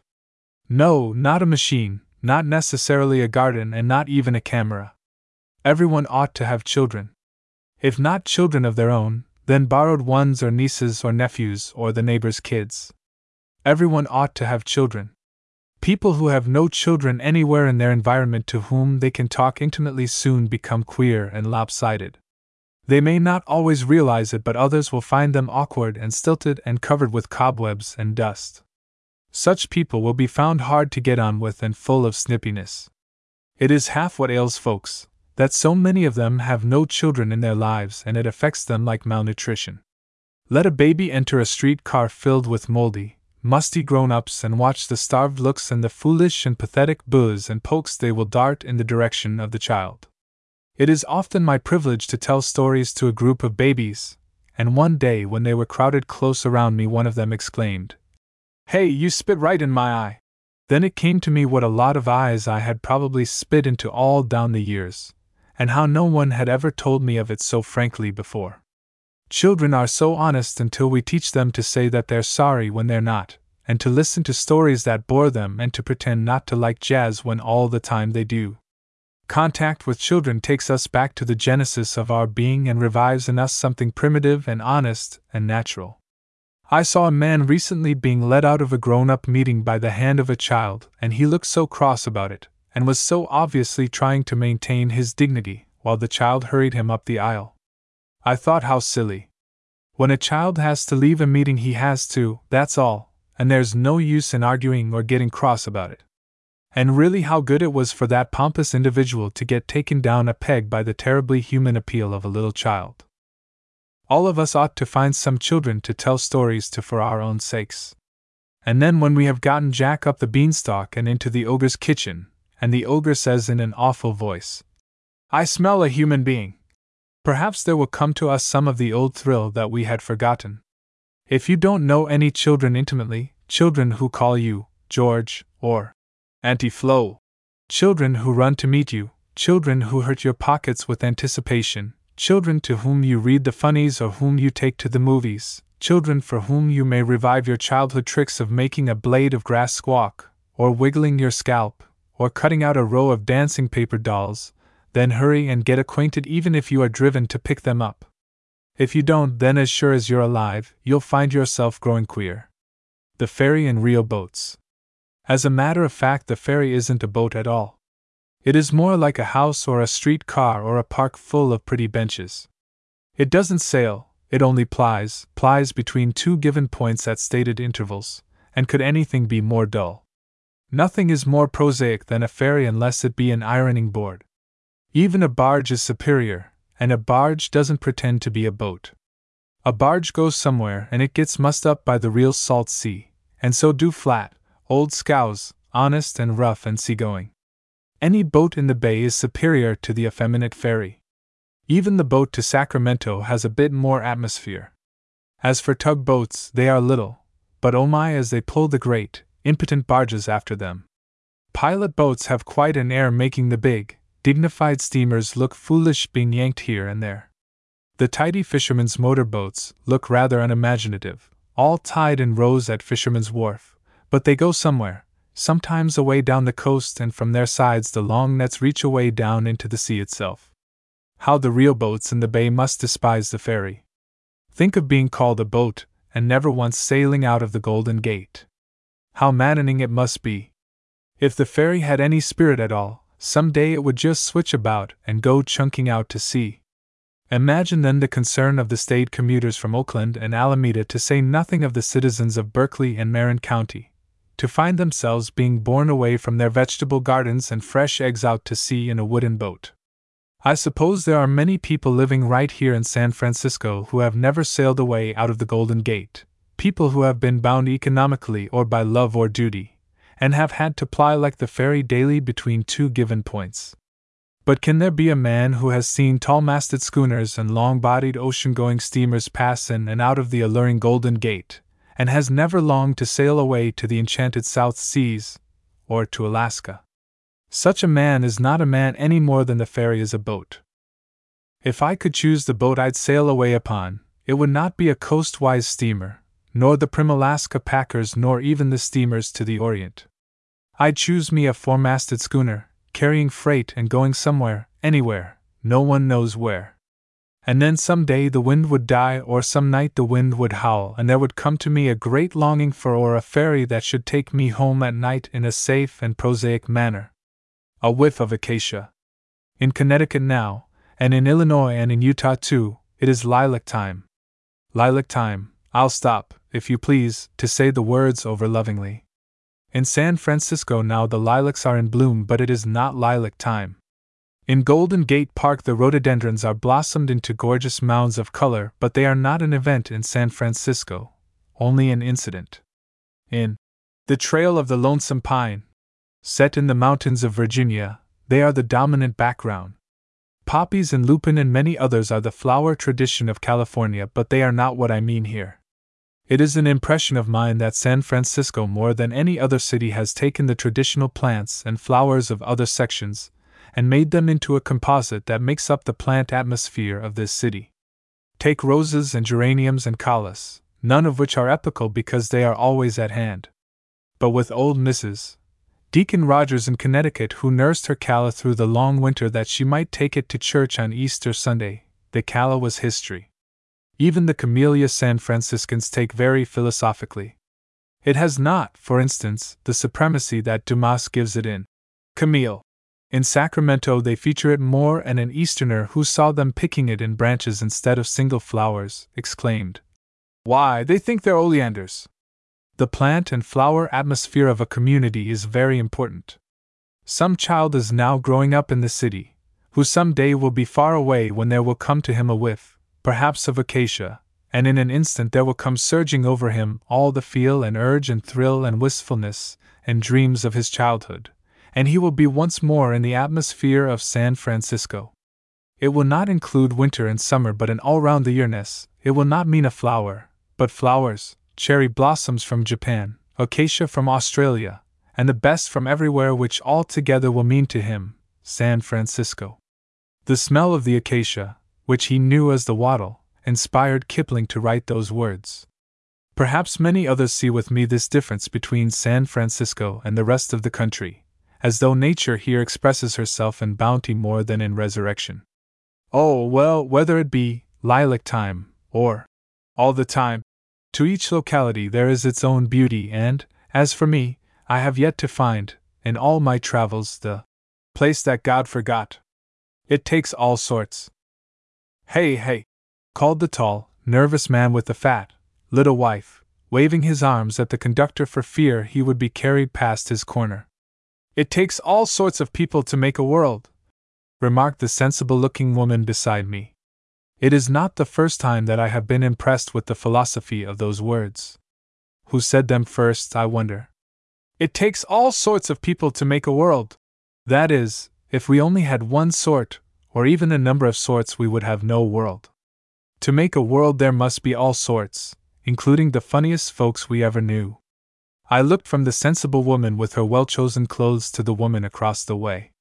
This second woman was a sort of dressed up and no place to go type with a squirt of cashmere bouquet in the center of her handkerchief. And nothing on that went with anything else she had on. And a hat which one knew was a hat, because it was on her head, otherwise it might have passed for almost anything. The woman beside me wouldn't have been caught dead looking like the second woman. Yet she should have been thankful for her. For it is only by contrast that the well groomed look smart, and the overdressed look fussy. Whether that is Einstein's theory of relativity or not, I don't know. I only know that. It takes all sorts of people to make a world. Though we sit on parade in these side seater cars, and what we are is revealed so pitilessly to all who sit across from us. It is as though fate were making jokes of us and sits us down beside the antitheses of ourselves. Such a one of nature's jokes I saw recently. They were two men. The first was the sort whom one calls an Old boy. A racy individual, well fed with a round front, an elk, of course, a city man, reeking of good cigars, and an appraising eye out for a good looking woman. Beside him sat a man who had been studying birds in the park. Berkeley was written all over him. A thin, pure type. He was dressed in field glasses and a bag full of green weeds and stout walking boots. There was an ecstatic glint in his eye which meant that he had discovered a long billed, yellow tailed Peruvian flycatcher. Very rare in these parts. So there they sat packed and so close and so terribly far apart, both so necessary to the making of a world.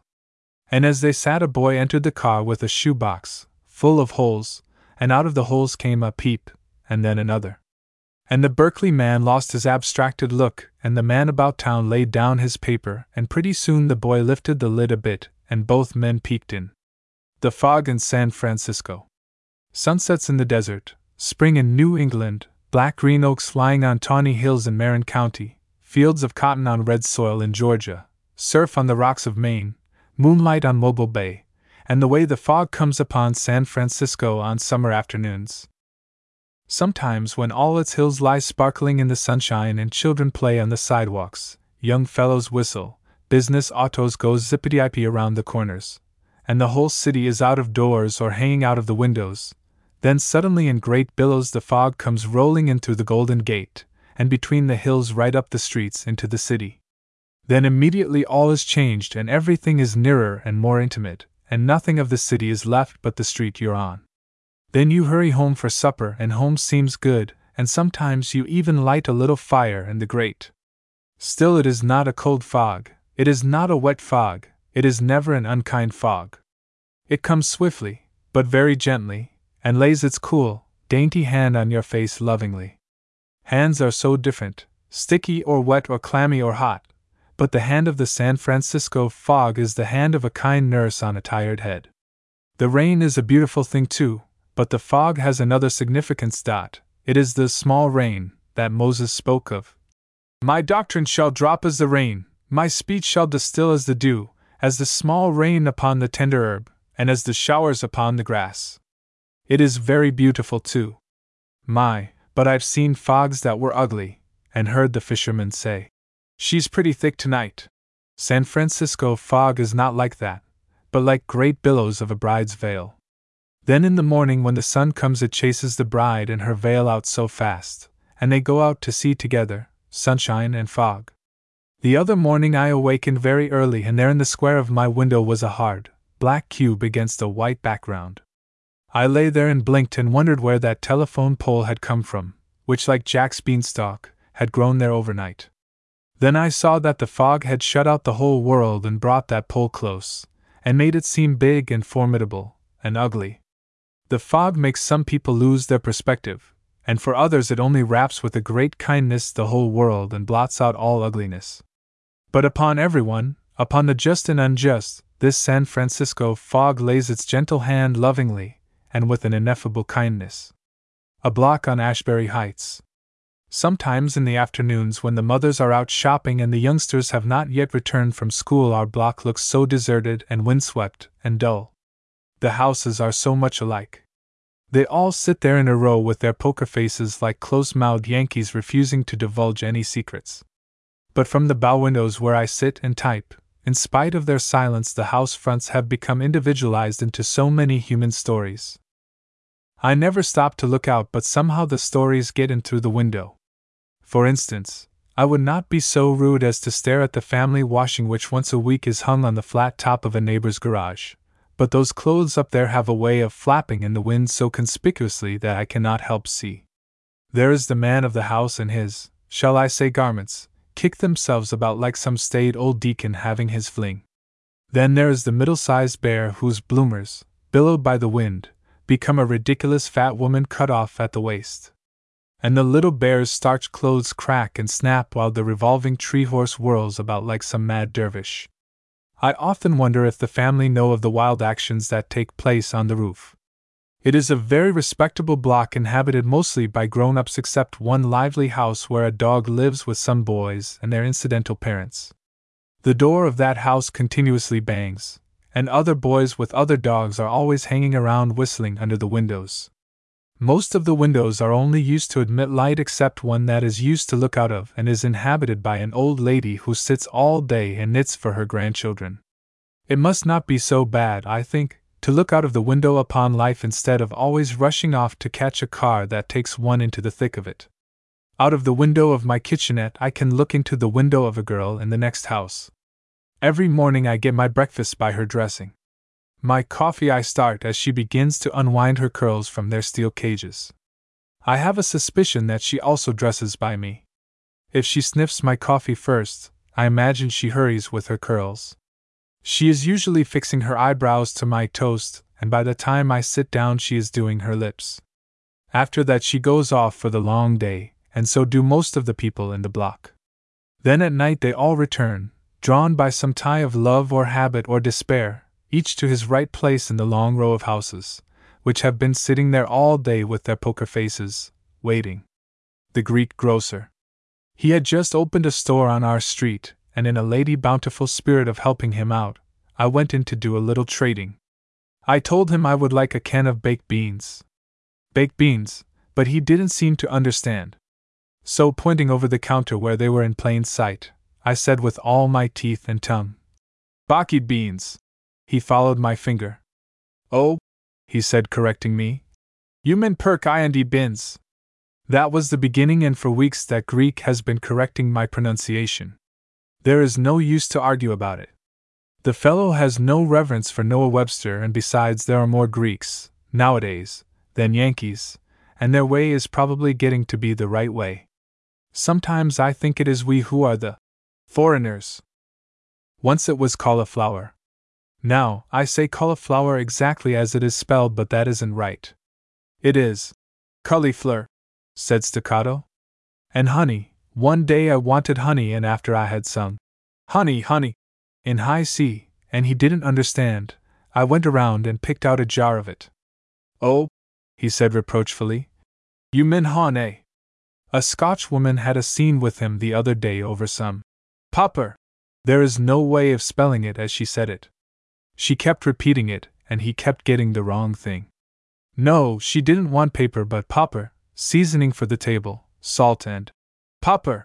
The more excited she got, the more Scotch she got, and the more confused he. Then, when they were both fairly hysterical, I discovered that it was pepper. Then you should have heard that Greek scold. He told her that it was piparar. And she said back, Popper. Then they argued, and never once did either one of them get it. Pepper. Popper. Piparar. Popper. Piparar. One day I heard him laying down the law to a woman who had dared question his price of Russ Biff. He told her what he had to pay for it in cash money, and asked her if she could do so, to explain. Explain, you can explain, explain. But she couldn't explain. So, chastened, she meekly bought the roast beef at his price. Yesterday, you, see, girl was in and asked, You are a Greek, are you not? Nah, he answered. You mean Greek. Billboards or art. If you like billboards, you are not artistic. Take it or leave it. That's the criterion. It's not my verdict. Ask those who know the literary clubs, the art clubs, and our distinguished guests from Europe. I can remember a way back when Pierre Loti visited this country and was so shocked at the glaring billboards that marred the beauty of New York Harbor and blinded his continental eyes with their gaudy colors. Now, I would like to be both artistic and fond of billboards. I can't be both. So I choose billboards. Everyone who reads these words must make his choice. I not only enjoy them, I think they are beautiful. A lovely splash of color in the grayness of the city, a sincere expression of American life, so sincere that the critics who take their opinions from Europe never have been able to sneer us out of them.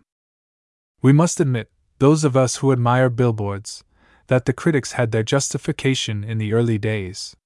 We have not forgotten the days when mortgage farmers prostituted their barns by selling advertising rights to Hood's sarsaparilla and Carter's little liver pills and to Lydia Pinkham, and when Bull Durham marred every green meadow from Boston to Washington. Billboards were an unsavory addition to the landscape then. But the modern art of bill posting is quite a different thing, and in California it has reached its highest development. Segregated spots of color in the dun cities, surrounded by well manicured lawns, supported by classic figures in white and lighted by dainty top lights. And out along the boulevards, how lovely they are at night, luminous breaks along the dark highways, suggesting so tactfully the kind of tire to use or the sort of mattress to lie upon. The critic has had his mission. He has forced the poster man. Fortunately, though young America has not taken him seriously. If he had, this country would have missed some of its most distinctive contributions to art the electric sign, for instance. That was condemned as vigorously as the billboard. And today, tell me, anybody, anywhere, what is more beautiful in all the world than the dancing lights of Market Street at night? In what a unique and vital way they express the life of the great modern city. And anything that expresses life, whether that life be medieval or the life of the machine age, that is art. There. How pleased everyone is to know that the pretty Palmolive girl who kept her girl complexion is married and has a sweet little daughter who has inherited her mother's skin. I don't always take the posters seriously. Now, I don't believe that that man would walk a mile for a camel. He'd borrow one first. And contented cows. Cows are always contented. All I've known. But they may have had Bolshevikish notions recently, cud strikes, perhaps. Hence the accent on contented cows, to reassure us that there is no red propaganda in the milk. Then there is the parrot. What a long time it takes to teach him to say Ghirardelli, and that sentimental touch. If pipes could talk, they do. Sometimes, in an absent minded way, I get them confused, movies and merchandise, and find myself wondering who's starring in Nucoa. Then there's that ecclesiastical looking party, the patron of bromoquinine, whom I always take for some bearded movie star. But to return to their artistic merits, they are artistic. Take those same contented cows. What could be more futurist than the cold black sky under which they so contentedly graze? Or the henna hills so far away, or the purple grass they chew? Matisse and Picasso, great modernists, could not outdo those cows. The cigarette men are particularly interesting. A bit overdone. One cannot help wonder what enthusiasm they would have left for a gorgeous sunset having spent so much on a cigarette. But I expect they are good men at heart, and not so sensuous as they appear. There's that jolly old boy who hasn't had such a good smoke in sixty years. One wonders if his teeth are his own. They all have teeth. Everyone has teeth these days. It would be a change to see someone on a billboard with his mouth shut. Golden Gate Park. Enter slowly, by foot is much the better way, and join the long, loitering procession. Black green foliage, the curious old green of trees that never wither and never resurrect. Something very foreign, or is it San Francisco? Cubist effects of the horizontally lined cypress, vertical lines of the eucalyptus, and the soft, down dropping of the willow trees and pepper. Women on the benches tatting, reading, resting. A retired Kansan widower passes, glances sidewise. Well, no harm in looking at a comely woman. Gossip of mothers over baby carriages. Only nine months old. Mine is a year. Well, we think he's pretty fine. Comes the sightseeing bus. Blare of the megaphone. Seventeen miles of driveway, boosts, boasts, greatest in the world. All day long the swings are swinging, rhythmic, slow to the touch of loving hands. Then at night, when all is still and dark, they go on swinging dream children, rhythmic, slow. Down the slide into the soft sand. Grandpa tending Nellie's children. Careful there. Ding, ding like the sound of a temple bell, the whirling, dizzy iron rings clang against their iron pole. Tramp of the patient little burros. Mother, I want another cone. Bum ti bum two two two, ta ta ta ta ta ta the band.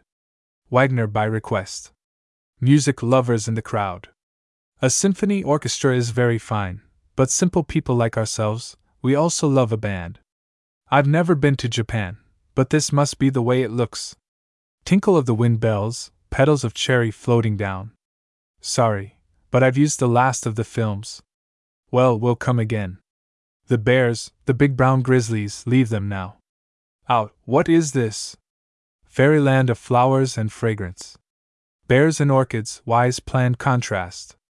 People with accumulative minds wander through the museum, very interesting. Just look at this mosaic, John. Exhibit of modern art in the gallery. Portrait of a girl. Only a daub to the wayfaring man. Lovers in secluded places stealing a kiss, caught by the middle aged. Silly young things? Wistfully. Once all parks were private grounds. Free now to the poorest serf. Well, there's something century gained. Some people say the world's growing worse all the time. Perhaps, perhaps. Who cares? Lying flat on your back close to the smell of the earth, the great kind mother. Up, up at the sky, how deep, how blue. Is there a God? There must be something. Look at each perfect blade of grass. An airplane across the blue. There's something gained. Automobiles in stately procession, proud as horses ever were. Automobiles proudly rolling, swings swinging, people passing, and the swimming of all the waterfowls, the swans, the Japanese ducks, and the little mud hens. Infinitude of movement, infinitude of life, ineffable beauty. There must be a God. There must be something back of it all. Extra fresh. Someone in San Francisco keeps hens. Not only hens, but a rooster. I distinctly heard him crow. It was in the very early morning, and like Tennyson's Queen of the May, lying broad awake. I did not hear the dog howl, mother, but I did hear this crow. It is Ralph Waldo Trine, I think, who says that. So long as there remaineth in it the crow of a cock or the lay of a hen, a city is not a city. But I would not base the citifiedness of a city upon the mere crow of a cock any more than on the census. It is a vulgar criterion. For human nature is human nature, and nothing betrays human nature like hens. It is not surprising, therefore, that some woman has sneaked into the city limits a mess of hens. Neither is it an aspersion on the police. Besides, this was to be about eggs. Has anyone noticed how eggs of late years are never just eggs, but classified? The hens seem to lay them classified. There are hen eggs and pullet eggs and large hen eggs and small hen eggs and large pullet eggs and small pullet eggs and strictly fresh eggs and ranch eggs and choice eggs and large dark eggs and all mixed eggs and fresh cracked eggs and mixed color eggs and small brown and, oh, hundreds of subdivisions. The very latest I noticed were dirty eggs, two cents cheaper. I look next for Small dirty eggs. Why should they sound so unrefined? More so some way than small dirty boys. But an artist must paint life as he sees it, and I saw these dirty eggs on that bazaar, and bazaar of diversities, Fillmore Street. On Haight Street I saw extra fresh eggs. And how an egg can be more than fresh, I failed to see. Now a man may be extra fresh, but an egg is different. Even if it left the hen early, it would still be only fresh. Well, the grocer probably knows. Every adjective he uses has its significance. Take, ranch, eggs, how pastoral they sound and fanned by fresh zephyrs. The same with yard eggs, such an out in the open, let the rest of the world go by impression they confer. And so reassuring, too, as though they couldn't have been manufactured for Woolworths. There is much, I find, to be written about eggs. Isn't it? Up looking, as Mr. Wilson would say, that they are so cheap now? I cannot help wondering if that woman's hens, the hens that went with the crow, if they laid well when eggs were so high. On the California street car. She was a little black girl about four years old, riding with her mother on the observation seat of the California street car. She was a little black girl and didn't know the difference, she might have been as white as milk for all she knew. She was poor but daintily dressed beside being very neat. The rest of us in the car were grown up and white, well dressed people who looked as though we knew a lot. We were all riding along, we and the little black girl with her mother, when suddenly we came out from the surrounding wall of apartment houses into the open, facing a side street. And there before us, in all its morning glory, lay the great city of St. Francis. It was just emerging out of fog. The smoke and steam rising, touched into color by the sun, softened it into a great mystery with forms and hulks coming into relief through the mists. For a moment it wasn't a city but a magnificent singing of the morning. In a dull, inert way, I suppose all of us, the grown up people, glimpsed some of its beauty. But we were all intent upon the business of the day, we didn't look out very far. But the little black girl who didn't know any better, the little black girl raised her two arms above her head and exclaimed in a high, joyous child voice Gee whiz! Western yarns. The men around the corner store at home were forever telling stories about the big yarns that were told in the West. One of the favorites was that ancient one of the Western town that was so healthy they had to kill a man to start a graveyard. Having been brought up on this tradition of Western yarns, I have been surprised since living here never to have heard a single story that didn't sound perfectly reasonable. But it has dawned on me recently that the yarns are true. Therefore, they are no longer yarns, but facts. Here is an oil boom story I heard firsthand the other day. I believe it, but you couldn't get those men around the corner store to believe it. It was in a dusty town where everyone rushed in to make quick money and never mind about the main street even if they did have to plow through dust to their knees. Then one day a heavy rain came that made the street one slough of soft, oozy clay which no one could cross. Then enters the hero. Even while they stood dismayed, gazing at each other across the clay, he appeared with a mud sled and took them all across for fifty cents a passenger, and one dollar if you had a bundle. Now, I believe it. Didn't I see the man who had been there and paid his four bits to cross? Imagine, if you can, though, trying to make those Yankees around the corner store believe that there was a town where one had to pay 50 cents to cross a narrow country road in a mud sled. I believed a man who told me a story down in Kern County last summer. We were riding over the desert, and I asked the stage driver the name of a low yellow bush that grows down there. He was an interesting fellow, that stage driver, who had been a buckaroo all his life and apparently knew all about the sagebrush country and when he didn't know, he was not lacking in an answer. I like a man like that. Answer, I say, whether you know or not. He said with great assurance that the little, low yellow bush was Mexican saddle blanket, or tinder bush. This last because it burns like tinder in the fall of the year. Why, that bush is so dry, he said, that once when I lighted it to cook my bacon for breakfast, it traveled so fast that by the time my bacon was cooked, I was five miles from camp. I laughed. I couldn't help it when I imagined that six footer traveling across the desert with a frying pan over that low bush. I laughed because it was so real to me, but he misunderstood, and said so sort of hurt. Don't you believe me? And I told him I did. And I did. And I do. Five miles isn't a great distance to travel over the desert after one's bacon. Mr. Mazzini and Dante. Mr. Mazzini will never be rich. He takes too much time for philosophy and gossiping with the women, and he loves a joke too well, and his heart is too kind. He is a universal type, as old as the world is old, Theocritus knew him well. You pick me out some good cantaloupes, I said with deadly tact, and Mr. Mazzini answered that it couldn't be done, and that melons were like men, that there was no sure way of picking them out for their kindness of heart. Then he took time over the melons to tell me how his mother in Italy, who was evidently something of a matchmaker, had gotten fooled on a young man who was both lazy and stingy in his youth, but who made a very good husband. One day it was figs, and I was strong for the nice appearing ones, but Mr. Mazzini told me a lot about figs and chose me some that were lopsided from packing. What delicious figs they were, all stored with sunshine and sweetness and flavor just as he had told me. Mr. Mazzini owns his own store, and yet when he throws in a few extra, as he always does, because they are soft or a little specked, he will wink and glance slyly around just as though he were putting one over on the boss. One morning I saw him sweeping out his store, and he wore a woman's sweeping cap with the strings tied under his grizzly old chin. When I saw him, I just stood and laughed aloud, and he asked me why not, and said that a sweeping cap was just as good for a man as for a woman, and then he stopped his sweeping and gave me quite a male feminist talk. And he has a horse, Mr. Mazzini has, a fat old plug that peeks around his blinders as humorously as his master. Oh, I could just keep on talking about Mr. Mazzini for pages but I started to speak of Dante.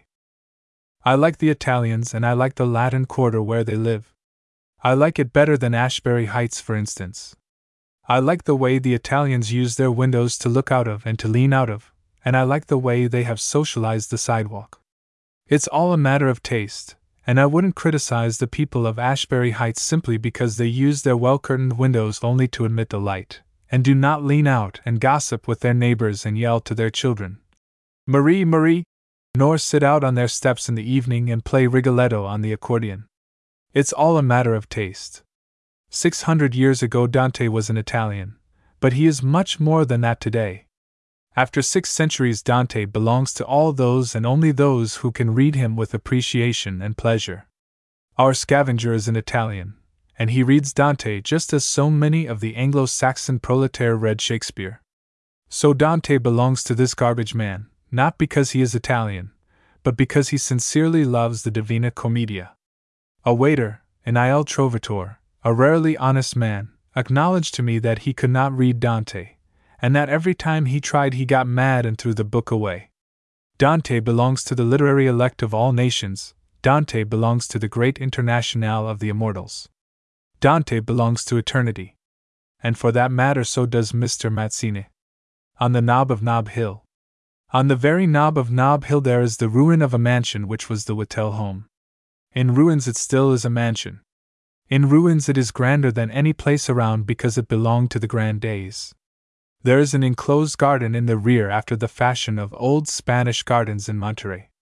And between the boards that cover a door in the high wall, one may peek and catch a glimpse of hollyhocks in a row and roses running wild, trellises of green lattice and ghosts of beautiful ladies having afternoon tea. To one side of the mansion there is a formal garden that hugs up close to the ivy covered walls of the house. It is such a garden as one sees in elaborately illustrated copies of Mother Goose with silver bells and cockle shells. It's so beautiful that it doesn't seem real. California gardens are like that, and to those of us from bleak countries they look like pictures out of books. There is this well groomed garden of the living present hugging up close to the ruins of yesterday, and then, if you please, Mother Nature, with her penchant for whimsy, has grown right up against these two a riot of purple and gold lupin, a product of her own unaided husbandry. I am not much on allegory nor sermonizing, but I declare San Francisco gets me started. And when walking along about one's business, one sees such a vivid picture, the allegory forces itself. The grandeur of yesterday, the serious beauty of today, and then the wild flowers that covered the hills before man interfered and will live on after man has gone into dust to make new flowers. Such a contemplation would make some people blue, but it gives me a feeling of something basic and secure and eternal in all this strange puzzle of life. It was a beautiful day up there on the tiptoe of Nob Hill. What a beautiful view they must have had from the mansion windows. The same sky and the same banks of heavy soft white clouds. And Job, that mysterious man of the Bible, must have looked up at just such a sky when those stern questions came to him. Where wast thou when I laid the foundations of the earth? Declare if thou hast understanding. Dost thou know the balancings of the clouds, the wondrous works of him that is perfect in knowledge? Hast thou with him spread out the sky, which is strong, and as a molten looking glass?